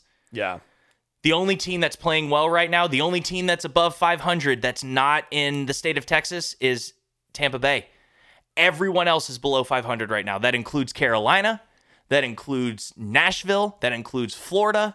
Like obviously because they're in the division and I said everyone in their division, but I'm just saying like all these teams that like Columbus even, you know, with all of this bullshit, which oh my god, fuck Patrik Laine. I cannot believe that Patrik Laine is back in the Stars division. Like at least with COVID going on and everything, I could have sat there and just said, "Well, at least we're not playing Winnipeg."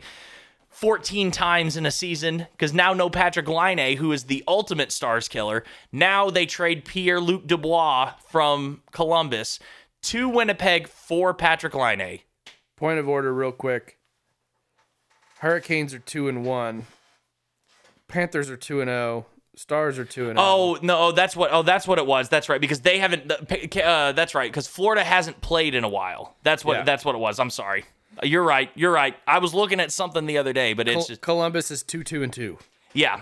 So they're not below 500, but they're everyone in the That's as, division is that's as five hundred as you can yes. get. Okay, so let me re- Actually, no, no, no, no, because overtime losses still count as losses. So Yes, they that's, do. That's below Yeah. 500. yes. That's below 500. So Florida's not. I do apologize because they they had to stop playing because of But because Car- they had their own. But Carolina had to stop playing too because Mm-hmm. they had Florida, and it was the same thing with Nashville. So Right. you're right. You're right. My mistake. I remember. I just thought I remember reading that, but you're right. Florida's not, but and and uh, Carolina's not, but I was just It's just still- but still, but it's not like- it's not like- it's impossible for every team but one to be below 500 if the only teams that they're playing are each other. You know? Yeah, I know, but it's just, but it's just really what's happening in this division is that everyone is just kind of beating up on themselves. Yeah.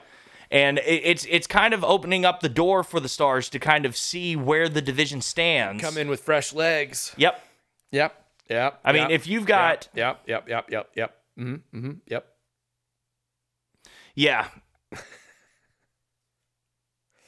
Everyone who has played a full season right now is below 500. At least everyone who's played the full the full 6 games so Yeah. far. Yeah. Yeah. So, anyway, Which would I was wrong. That's my bad. Which would be three out of the eight teams. Yeah, yeah, because everyone's had to pause because Florida started with the Stars, then they got their COVID. Anyway, so yeah, I was wrong. You're right. You're right. So But I, I mean, still, you expected, uh, you expected Carolina. Yeah, they're two and one. You, I mean, to be honest, I, I wouldn't have expected them to lose.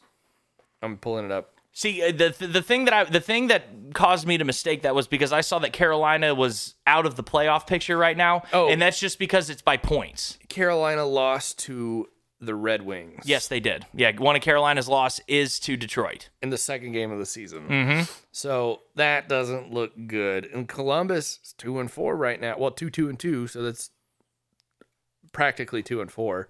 Uh, you know, so I mean, I see what you're saying. It's the division. It doesn't uh, look like division as a whole doesn't look very good right now. It's now. not like the North Division because uh, that's the crazy thing because the North Division with all the Canadian teams have Good God. they have really looked good. They have looked as good as we thought that they would, and uh, so everyone is just uh, like every game is a hard fought game up there in the North, except unless you play Ottawa. Yeah, but but, But still, but but I in the Central, it, it the looks like worst team is Vancouver and and Vancouver they they they had they got beat by the Islanders, but they were that far from being in the in the uh, they got beat by Vegas. in the- oh Vegas no They got yeah beat yeah by Vegas because the right, Islanders you're in the East. You're right. I'm dumb. Anyway, He just did that so that way I could be right about something. That's just how nice of a co-host he is. yeah, let's go with that. so I just I anyway, just the it, it looks like this division is going to be a little bit more. it- It's not going to be as difficult as some people thought it was going to be. I mean, it- yeah, the North Division does look uh, like the best division so far, but the West Division, yikes! Not not our problem. So and that's okay. Not Uh, my floor, not my problem. Not my chair, not my problem. That's what it was. Not So- my chair, not my problem. All right. Well, that's that's all I've got. Just Detroit these next two games, and then uh, then you've got a series against Carolina. That's going to be the big one. So you got Detroit on Tuesday night.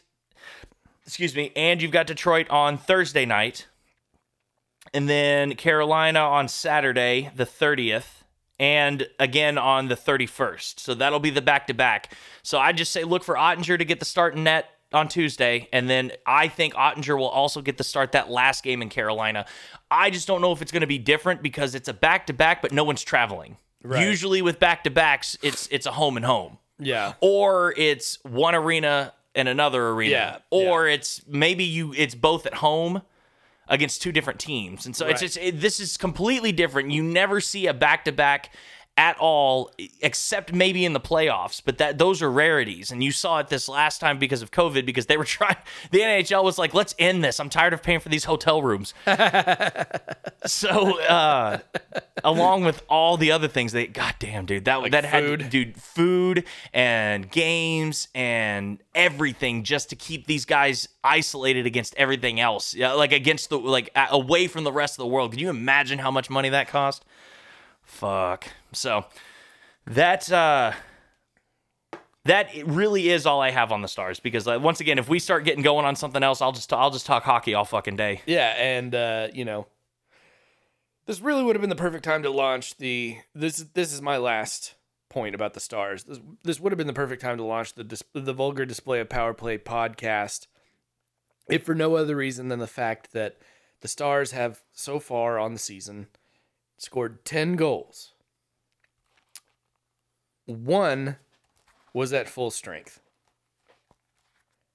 One was a sh- was a shorthanded goal. Eight power play goals in the first two games. The only team in the history of the NHL that has started off on a nine nothing run. They were the only team in NHL history to start off on an eight nothing run, but then they decided to break their own record in the same night. So. This is crazy, crazy stuff that we're seeing. Historical stuff that just does not happen. And it's okay to sit back and go, this is fucking amazing. And it's okay to appreciate this. Yeah. But I mean, you look at a team like you look like you look at a team like the Islanders two years ago, who or no, no, it was the Flyers. Like it was the Flyers like four or five years ago. They had the longest winning streak in like 50 years in since the, in in the entire NHL, and they missed the playoffs. So, but that's the first time in NHL history that that has ever happened. That a team has won like 10 plus games in a row and missed the playoffs, which is insane if you win an eighth of your schedule. Yeah. That fucking 20 points and you still miss the playoffs. So stuff like that doesn't happen, but it uh, like it doesn't usually happen, but it does happen. So we could be talking in a month from now the Stars have broken really bad records for the Stars and it's just Yeah. Pavelski breaking the uh, tying a record for most points set by a star on opening night. Breaking a record, uh, breaking uh, a Stars record for the most points by a Stars player in the first two games of uh, the start of a season. Like it's just like th- this stuff just does not happen. So it's okay to appreciate it for now. Yeah. Okay. Please move on, just so that way we can, so that way I'll stop talking about it. Because I swear to Christ, I will sit here and do it. So move on to basketball. I'm just gonna say real real quick. Th- and then this will be it. I will- swear to God. this will be it. The stars looked great on the PP. yeah, I, I, I, that that worked. I don't want to talk about this anymore. So, with college basketball this week, I, I, it's it's hard for me to say because my game of the week was is is going on right now, and Texas Tech is beating West Virginia right now at, by 10 with 8 minutes left in the second. So it's it's looking like that that game's not going to be as close as I thought it was, but I mean 10 points is nothing. We'll see. Maybe it'll kind of close by the time I get done here. But I I'm I feel comfortable with saying that my true game of the week happened on Saturday. Kansas upset by Oklahoma. Yeah. This is one of those things where I was tr- like, I was trying to. We were talking about it last week, saying that uh, maybe this is just not the Kansas that we knew of old, and they're slowly starting to kind of show that maybe that's true, because whenever with Kansas and uh, the, no, not it. Kansas. with Kansas and the uh, the stats that, like, if you want to look at it, they only had they had three of their starters scoring double figures. Jalen Wilson, uh, Agbaji, I don't, I don't know his first name. And then uh, they they had 13 and 10, but then Marcus Garrett was the only one that showed up with 21 points. Everyone else was under 10, and the uh, McCormack had nine, but no one else even came close two points, five points, two points, six points, and then zeros across the board. Like you need your you need your best players to be your best players, no matter like like regardless of who you're playing. Especially against a team like Oklahoma that has shown up in big games and have have have won big games. And it's it's really awesome to see uh, a, a team that you know like really they just now are starting to get the recognition that they deserve. They cracked the top 25 now. They're number 24. But a team in Oklahoma that has really been a sleeper team in the Big 12. And I know that this is something that you don't want to hear. But uh, it's it's just it's looking like that um Umoja Gibson is starting to really kind of come into his own. Whenever I kind of said like, is he going to have a big game against West Virginia or not against West Virginia, but uh, is he going to have a big game against Baylor and can they really make it competitive? And he didn't. But he comes out this game and he gets 10 points uh, and uh, three rebounds and two assists off the bench. That's something that you want to see. And then uh, uh, De'Vion Harmon is the guy. He was the player of this game whenever he drops 22 points. And then uh, no one else was really close to him except for Austin Reaves, who had 16. But then it, it, it kind of looks, it's funny that you look at the Oklahoma bench and the Kansas bench from that game, and it's really not all that different, but the points are spread out a lot more whenever you look at the Oklahoma side of things. Whenever it's Kansas, you had your three guys and then everyone else that just kind of fell by the wayside. This Yeah. was a good was a team, team win Yeah. from Oklahoma, and they like I, like I actually watched that game at work. Like I like it was on TV, and I was kind of watching it play out. Oklahoma was in control the whole game. It's not like Kansas came out and was dominant, and then Oklahoma just had a big rally.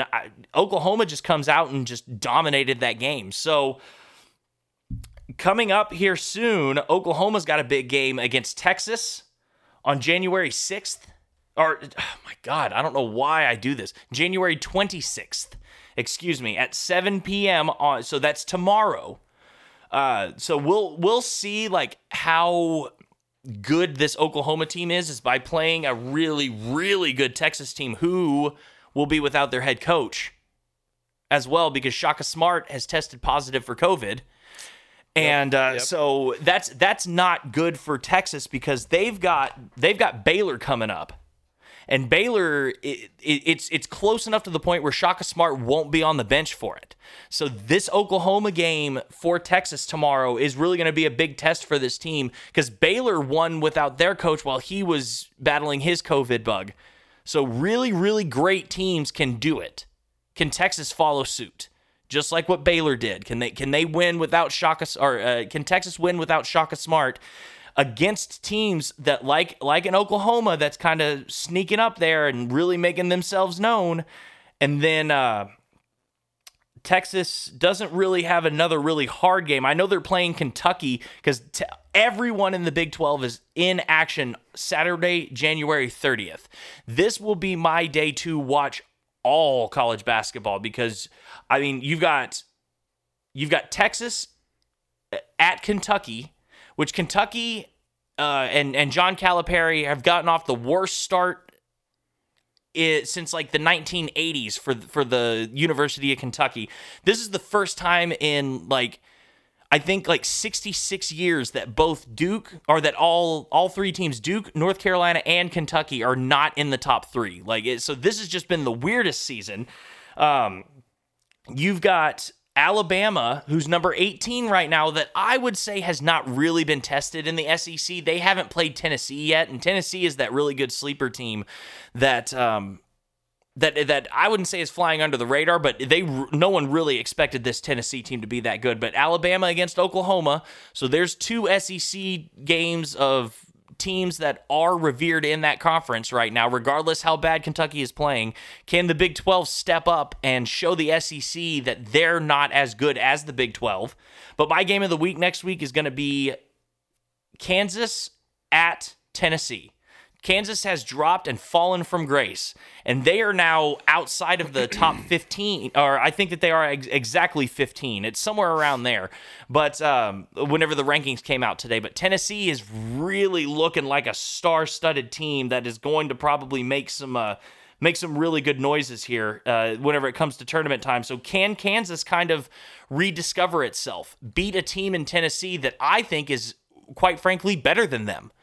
They've been playing much better than them. So you've got to really watch this because like the numbers themselves are extremely lopsided in Kansas's favor whenever you look at like three-point field goals and rebounds and assists and everything. Like it, it, well, not assists. Assist favors Tennessee, so my apologies. But everything else is favorable to really kind of Kansas on the offensive side of the ball. Tennessee plays a lot better defense. Yeah. And so it's going to be a clash of two different kind of styles and who can really come out. It's kind of very similar to the Big 12 and the SEC in football, or at least how some people like to view the SEC in football. So that is going to be my game of the week next week is Kansas at Tennessee at 6 p.m.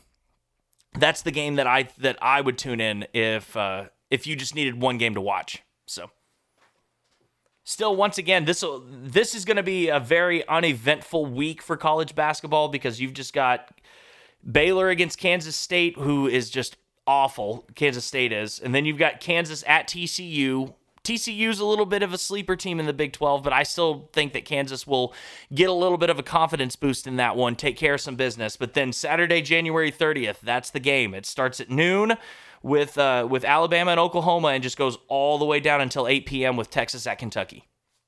So watch all those games if you can. But if you 6 p.m. Kansas at Tennessee, watch that one. Yeah. That's it. Nothing. Just yeah. I mean, you you know, ba- you know college basketball. I don't. I, no, I know. I'm not trying to. I'm just yeah. I'm like, yeah, okay. I don't know. Okay. Well, that's all I've got then. You want to move on to you want to you want to do trivia and get get on out of here? Yeah, because they're.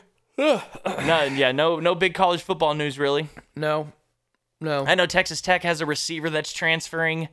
Uh, oh, Alan Bowman is transferring too. Whoa. Yeah, Alan Bowman is entering the transfer the transfer portal. So yeah, I forgot about that one. So that's a big one. So it just seems like that seems like Matt Wells has kind of made his decision on who his quarterback's going to be now and it's not going to be Alan Bowman.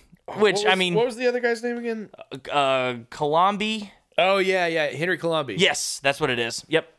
So I but I don't know if that's going to be the guy that he's going to be using going forward. I haven't s- they're- might have a a court, uh, freshman coming in. I, I think I saw that they had that they're pursuing a freshman that they're comparing to Aaron Rodgers because they, they show a lot of clips of I didn't see his name but they showed a lot of clips of him and they like and they they compared his passing side by side with Aaron Rodgers and it's very similar. I don't know if his numbers are the same, but I know that that- I think Texas Tech is kind of pursuing Yeah. a new quarterback that's going to be taking over because Colombi showed a lot last year how inconsistent he is. I mean, he was so inconsistent that they made the quarterback change to Colombi in the middle of the season. Then they went back to Alan Bowman like three games later, and it's just eh, like that's that's not something that really gives you a lot of confidence as a head coach in your quarterback. Because if No. your your your main quarterback transfers, and now you're stuck with the guy that lost his job to the guy who's transferring. yeah. So Where do you think he lands? Oh, fucking A, dude. I think that I read something saying that he was transferring more so not for college football reasons, but for academic reasons. Like he w- was too smart for Tech? No, or- no, no, that he's I, he's transferring because Texas Tech doesn't offer the degree that he Oh, wants to okay. pursue. Gotcha, it's gotcha. uh oh man. Yeah, and see, uh, Jalen Polk is entering the NCAA transfer which is the which is one of their wide receivers. Yeah. And then intent to transfer from Texas Tech, and it's for Because I'll be honest, if he if he lands at somewhere like Mississippi State, I would be scared to see what he does under Mike Leach. Like Oh nope, that's what it is. He he graduates in May, which means he will enter the portal a as grad a graduate transfer. That's Yeah. what yeah, that's what I saw. yeah, okay, okay, that makes Man, so that means that he's going to be going somewhere and he still has 3 years of eligibility is what it says. Yeah, It's crazy. um, dude. Yeah, I mean- because oh because of the extra year that Yeah. uh, the COVID 20 Yeah. Man, that's nuts. So I yeah, I don't know. I don't know where he lands then. So I just misread what it was. He's just a graduate transfer. Gotcha. Um. Yeah, I mean, and and y'all are losing Isaac Azukama right to the Yep. uh, to the Mhm. draft. Yep. So Texas. Yeah, Tech so Texas gonna- Tech's they're really oh man, Nuggets kind of ran away with it there at the end. Yeah.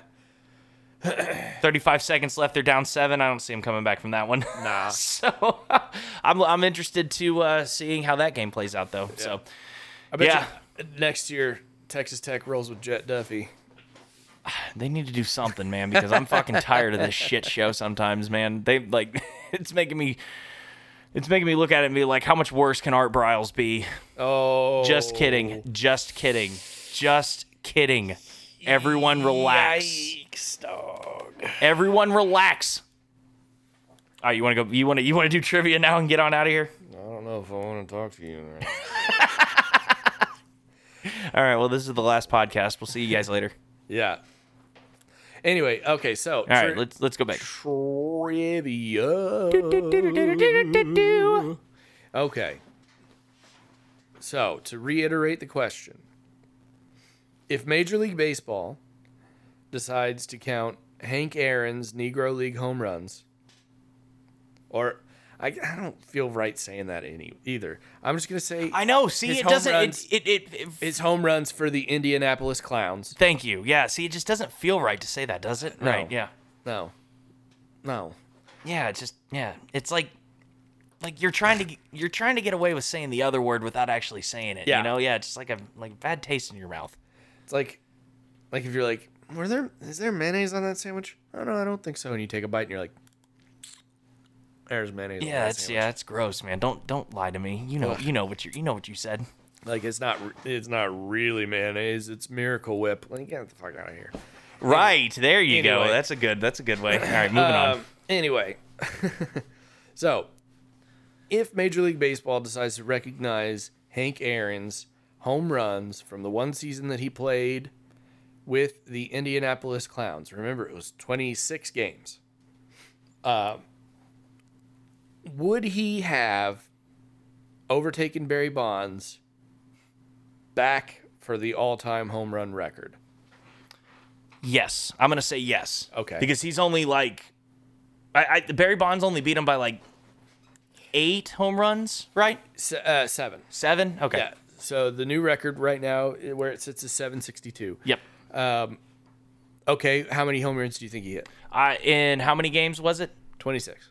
I I'm gonna say he probably over. It's it. I'm gonna say it's gonna be like a uh, a Barry uh, Barry Bonds a Barry Sanders Emmitt Smith situation where like if if Barry Sanders wouldn't had retired as early in his career as he did, he like his record would truly be unattainable. So I'm gonna sit there and say that he not only surpasses Barry Bonds, but he like really surpasses him. And I'm gonna say that in 29 games, 26. 26 games, I'm gonna say he hit 20 home runs.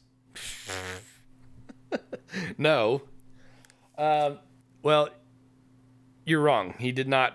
It, it wouldn't be. Oh, it wouldn't would- be enough. It wouldn't. He, oh, it wouldn't been all enough. okay. Do you? Do you want? Knowing that, do you want to change your? I mean, well, now I'm cheating because now it's between one and one and one and six. I'm gonna say six. Five. Oh, okay, five. Yep. It would put him at 760, which is still insane considering uh, when he passed Babe Ruth, it was him and Babe Ruth were in the 700 club. Right? Yep. And uh, then Willie Mays Oh, this is another fun fact. Let's do it. I love fun facts. He Hank Aaron had a contract with the Giants, which is the team that Willie Mays played for. But the Braves offered him 50 more dollars a month. And so he signed with the Braves. He was literally $50 a month from being away from being teammates with Willie Mays. Man, wouldn't that have been crazy? I don't. Uh, Babe Ruth and Lou Gehrig are the only two other players that have occupied spots on the top ten home runs all time. I know Lou Gehrig's dropped dropped out. Excuse me. They're the only two, uh, only other two players that have been on that list that were teammates at any point in time. Yeah, So uh, that, but that would have been the top three, right? yeah, Yeah. yeah, yeah, Man. yeah. That would have been two of the top three at yeah, that time. Yeah, yeah. Fucking crazy. crazy. Yeah, at the, yeah, right at that time. Crazy. so okay, so here's And here's here's another Oh, sorry, fun fact. Sorry, here's another fun No, you're fact. good. They interviewed Mickey Mantle talking about Hank Aaron. Mickey Mantle said Hank Aaron was the best baseball player of his era. I mean, Like who else would you put above him? I- that's but that's the thing. He's known as the home run king, but he's literally well, you know, he was known as the home run king, but he was literally Oh, he still is. he lit, he has uh he has records in so many other categories that get overlooked because of the home runs. Like he has the most all-time All-Star game appearances. And a, a, a, a for a Major League Baseball player, I think it's 25. So it's just definitely we lost. I think that we all have lost more than just an icon. You know, like like he really was a trail a trailblazer. Like like you you look at something that because because because you like to talk about a lot off mic and rightfully so how Babe Ruth changed the game just because of the, the home runs were always a part of baseball, but it was never really utilized until It was Babe never Ruth. really part of the strategy. No, it wasn't. Babe Ruth came and then in Hank and- Aaron comes in, and uh, Hank Yeah. Aaron comes in and redefines the strategy behind it. So But it's it's not even that he redefined the strategy. It's that he proved to a bunch of people who thought at the time that you know Babe Ruth was like this miraculous player, and he really was. But Hank Aaron came in and proved that that it's not just this certain type of player that can do it. Hank Aaron proved that it doesn't matter the the style of player. It doesn't matter the size of the player. It doesn't matter the color of their skin. That they can come in and be dominant.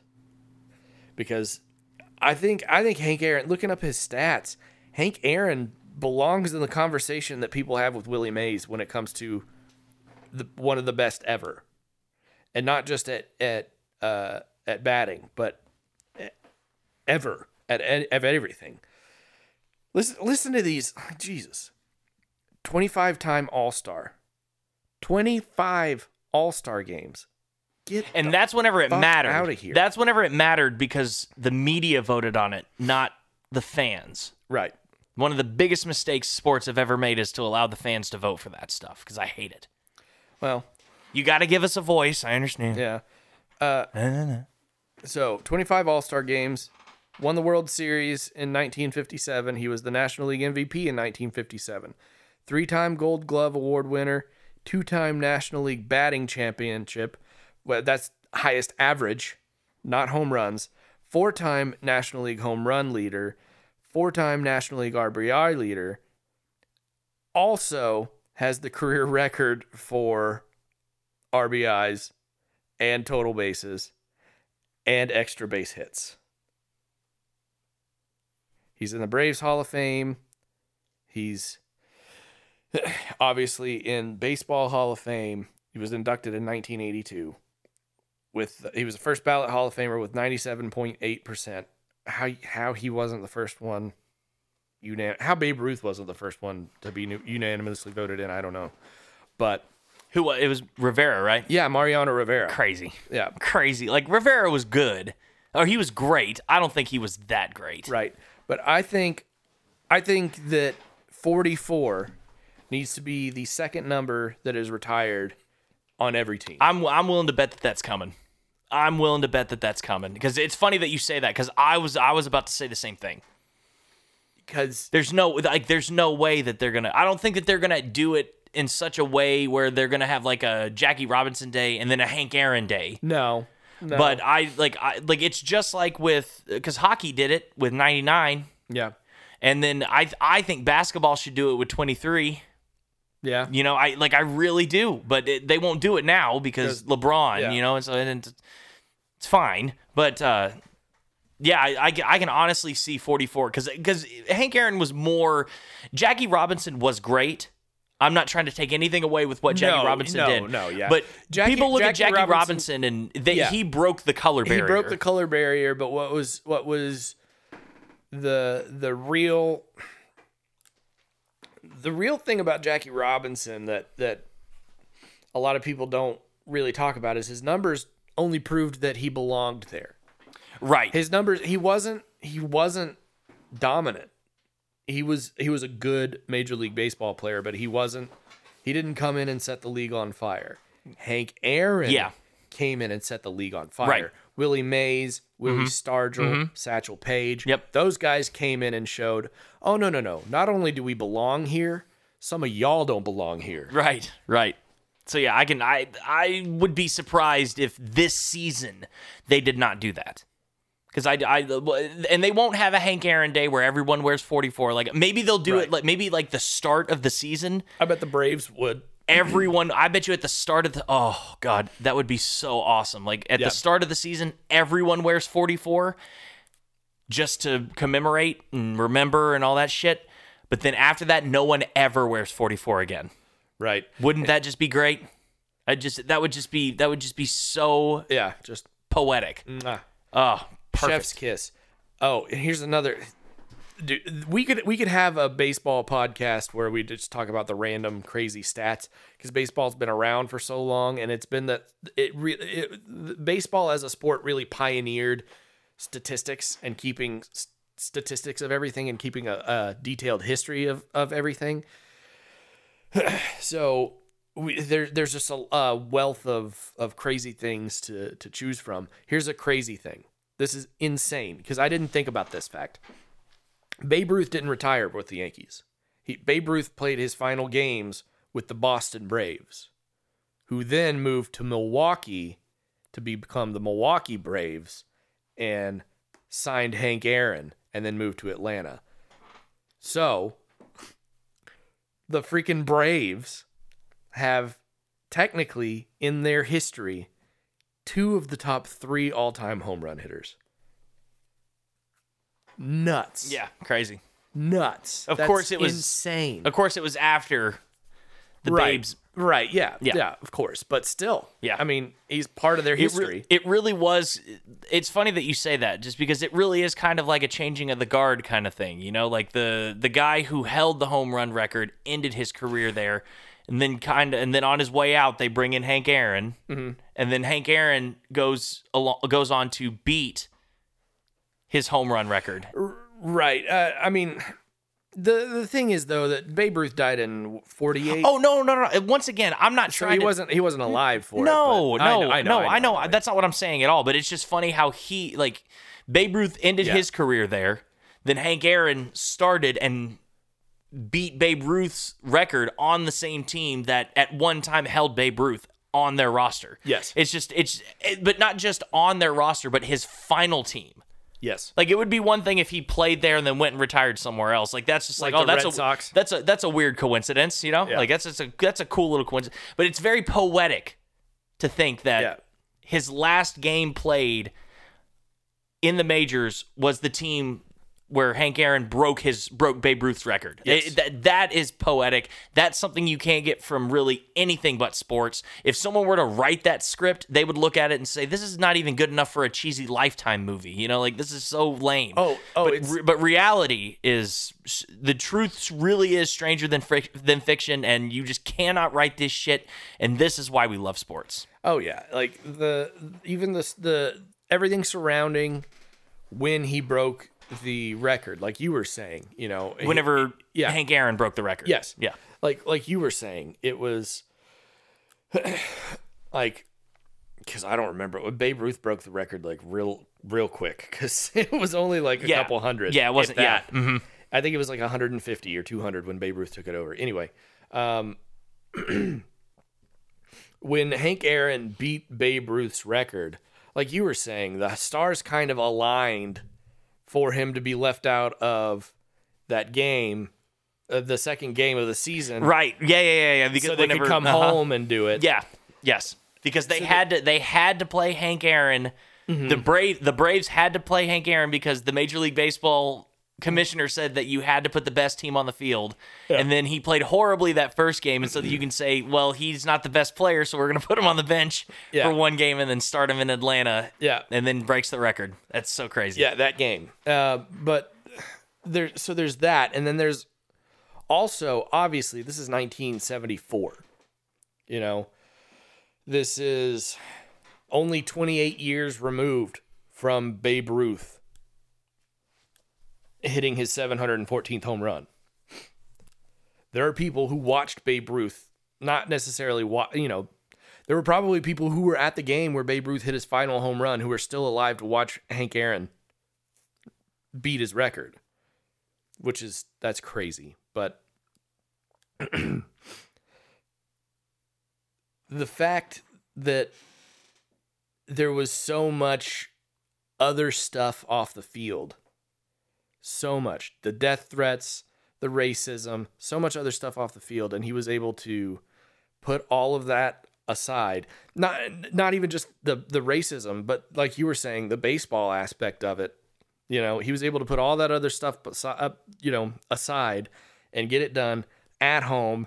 His parents were there. Like the world was watching.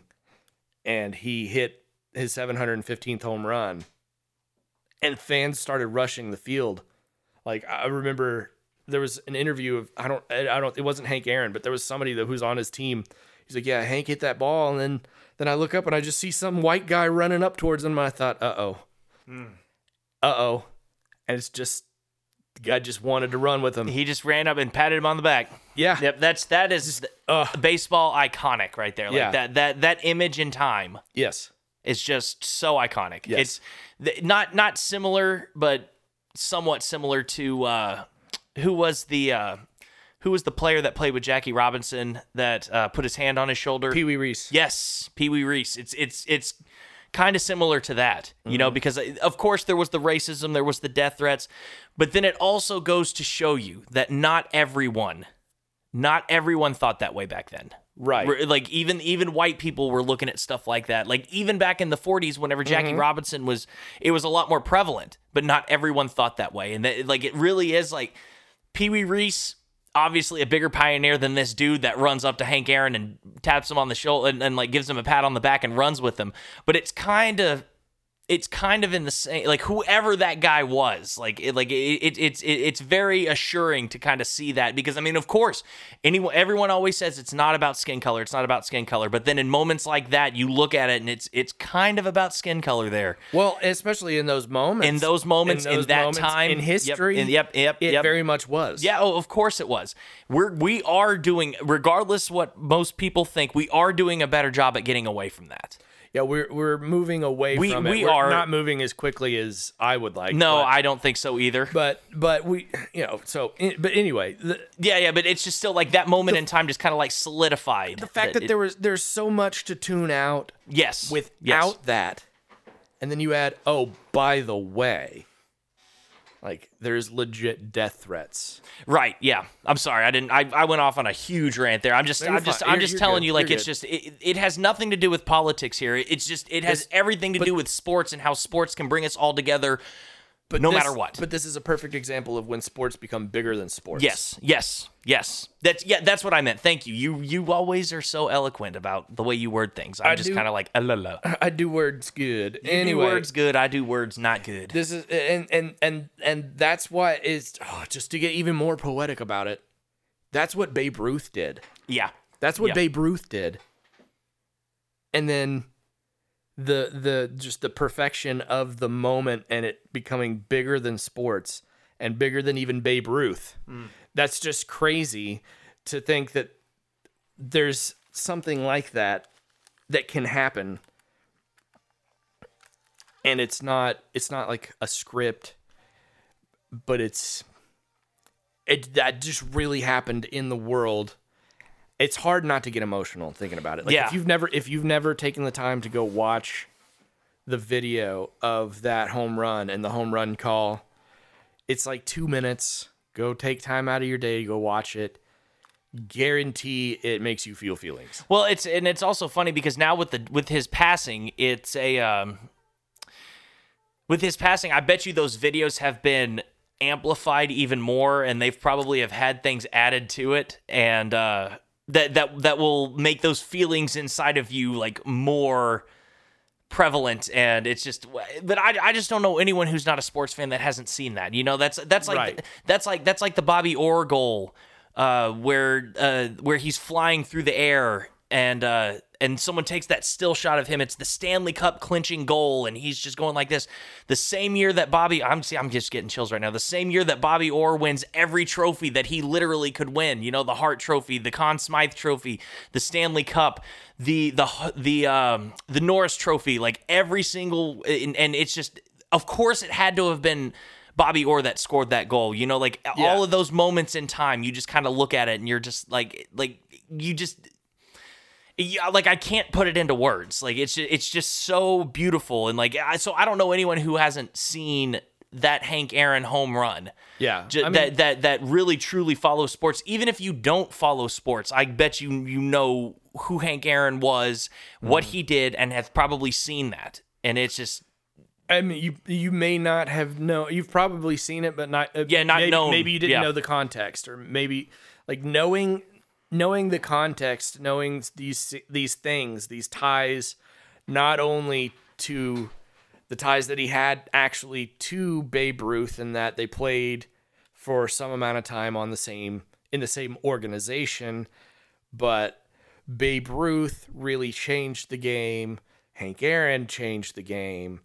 Babe Ruth made in America made sports bigger than sports because sports really weren't uh, they weren't as big as they are. Without without Babe Ruth you don't have football. You don't have the NFL you don't have like you, you don't the World Series was a thing before Babe Ruth but you don't have this uh, sports complex being what it is in America because Americans at that time were coming on the ta- you know coming out of the tail end of a pandemic and needed uh, an escape and Babe Ruth provided that escape. And funny. yeah eh, yeah and and you're looking at the Hank Aaron situation. There's a lot of turmoil in the country and for a lot of for a lot of sports fans Hank Aaron provided that escape. Just just the the even just knowing that and not knowing like he could have been teammates with Willie uh Willie Mays he could have you know like even if you just know that Yes, right. Yeah, it completely changes how you watch that absolutely. it's it's it's incredible so Yeah. So this is this is one of those things that I know that this has nothing to do with the Dallas Fort Worth sports news at all, but really it does. yeah, I mean, really yeah. it does. Yeah. Just because this this would be this this will be the same thing that we do if we're still doing this whenever Michael Jordan dies. You know, like we'll oh, like we Oh, will dive way way deep into that too. That'll be hard. Like dude, and uh, speaking by the time this releases By the time it that this releases- on Kobe's one this year yes this will be releasing on the death of kobe bryant's one year anniversary. And like you want to talk about a death that just like really just rattled me to the core. And here's the funny thing about the kobe bryant death is that i remember hearing that he was in a helicopter crash before i heard that he died and my brain went to oh kobe bryant survived a helicopter cla- helicopter crash which is crazy to think about because who can who survives a helicopter crash? But kobe bryant was the mamba you know like he was the guy that just transcended everything he really was Superman. And then I got a notification on my phone about an hour later that said Kobe Bryant has died in a helicopter crash. And that's whenever it really got real. Like the thought that he died in that crash never even crossed my mind. And so now we're here a year later and it's just so funny to think like how these two iconic sports figures have died pretty much a year apart from each other like it's just it, it's just insane a, a, just another storyline that you just cannot write and it's just the world is now a far worse place without them it just is just because of everything that Kobe Bryant wanted to do and I know that Hank Aaron did everything that he probably could have done in his lifetime but just still Yeah. Yeah. knowing that someone like that was just out there and just ready for us to either pick his brain or just to reminisce on something that maybe the history books have kind of forgotten or whatever. It's just nice to just know that they're there. Yeah. and and now they're not. And it's just a sad world it, it's a it's a sad day not just for sports but just for the world. It just really is. And this is it's moment moments like these where people are like why do you get so into it? It's just sports. Like it no it's not. No Yeah. it's not. And here we are bearing our souls about like what sports mean to us. And it just it, it's just it really is even though we've been spending the last 15 20 minutes talking about it it's really so hard to put into words like it, it- like we've been talking about it for 20 minutes and we still haven't done it justice No, not we'd have to close. sit here and talk for like a month to kind of do it justice Not even close. Like I, I, when I heard that Hank Aaron had passed, what I wanted to do was come home and record like a, uh, just you know, just me talking as kind of a uh, memorial, yeah, yeah it, I guess. And then I was like, well, nobody's gonna hear it, and like I, I could go on and on and on, and it's really gonna boil down to one of the people who made sports so impactful in our country is gone now. And I mean, that's our life. Yeah. You know, like that's that's just our life. Like, cause you you grew up playing baseball. I grew up running, like track cross country, but I also Mm-hmm. played basketball too. And so it's just it, it was it was it's always just been something that has been embedded in it. I played football in like middle school. You did too, and Yeah. it but but but still like we we we found what drove us and what made us passionate. Uh, Not made us passionate, but really drove our passions Mm-hmm. yeah, and we had our heroes mm-hmm. that really helped drive us towards that. So, and it's kind of like it really is as close to losing a parent as Yeah. as actually losing your parents. Obviously, it's not on that same scale because Hank Aaron was never here to raise us. They like Hank Aaron But- never knew our secrets and all this shit. But still, still, there's just the inspiration that you can draw from Yes. The person, the way they played the game, how they, the interviews that you've seen of them, how they handled themselves. how they handled themselves, Yeah. the records that they set, the the the accomplishments that they that they had, that is inspiring and to for that person to be gone is almost like being forced to say that they can no longer inspire you. And it's that's Mm, it's not really it's not really true. Yeah. it's not really true but they're not going to continue to do things that will inspire you and that's Yeah. that's the sad part It's it's it's kind of crazy to think like what what what else was really left on the table. right especially was- with especially with Kobe Bryant. With but Kobe, yeah. But but with with Hank Aaron too. Like what what else could have been left on the table? What else could he have done with his with his remaining years if he would have lived another 10 years like maybe nothing but we'll never know but like his impact on the world is just it, really is like t- uh, like a top 5 impact on the world whenever it comes to sports figures. Like it just really is. And it's just it, it's just so crazy to think that it's no longer there. Like I don't, I don't know. It's just it's just hard to describe you know like the Yeah, I mean, if, if we're if we're talking about like the top five uh, impacts that sports figures have had on the world, it's like Babe Ruth, and uh, this isn't ranked, but Babe Ruth, Michael Jordan, Wayne Gretzky Wayne Gretzky. Uh, I would say, um, Uh, LeBron, probably. You got. I mean, I would say Ronaldo, Cristiano Ronaldo. So I, we're talking worldwide impact. I I understand, I understand, but really, with, whenever it comes down to stuff like that, like you have to. I, I think Cristiano Ronaldo inspired a group of soccer fans to, or a, a group of people to play soccer. But whenever it comes to actually having like a true impact on the world and changing like the trajectory of history, not Ins- just inspiring sports. people who aren't just fans of your sport.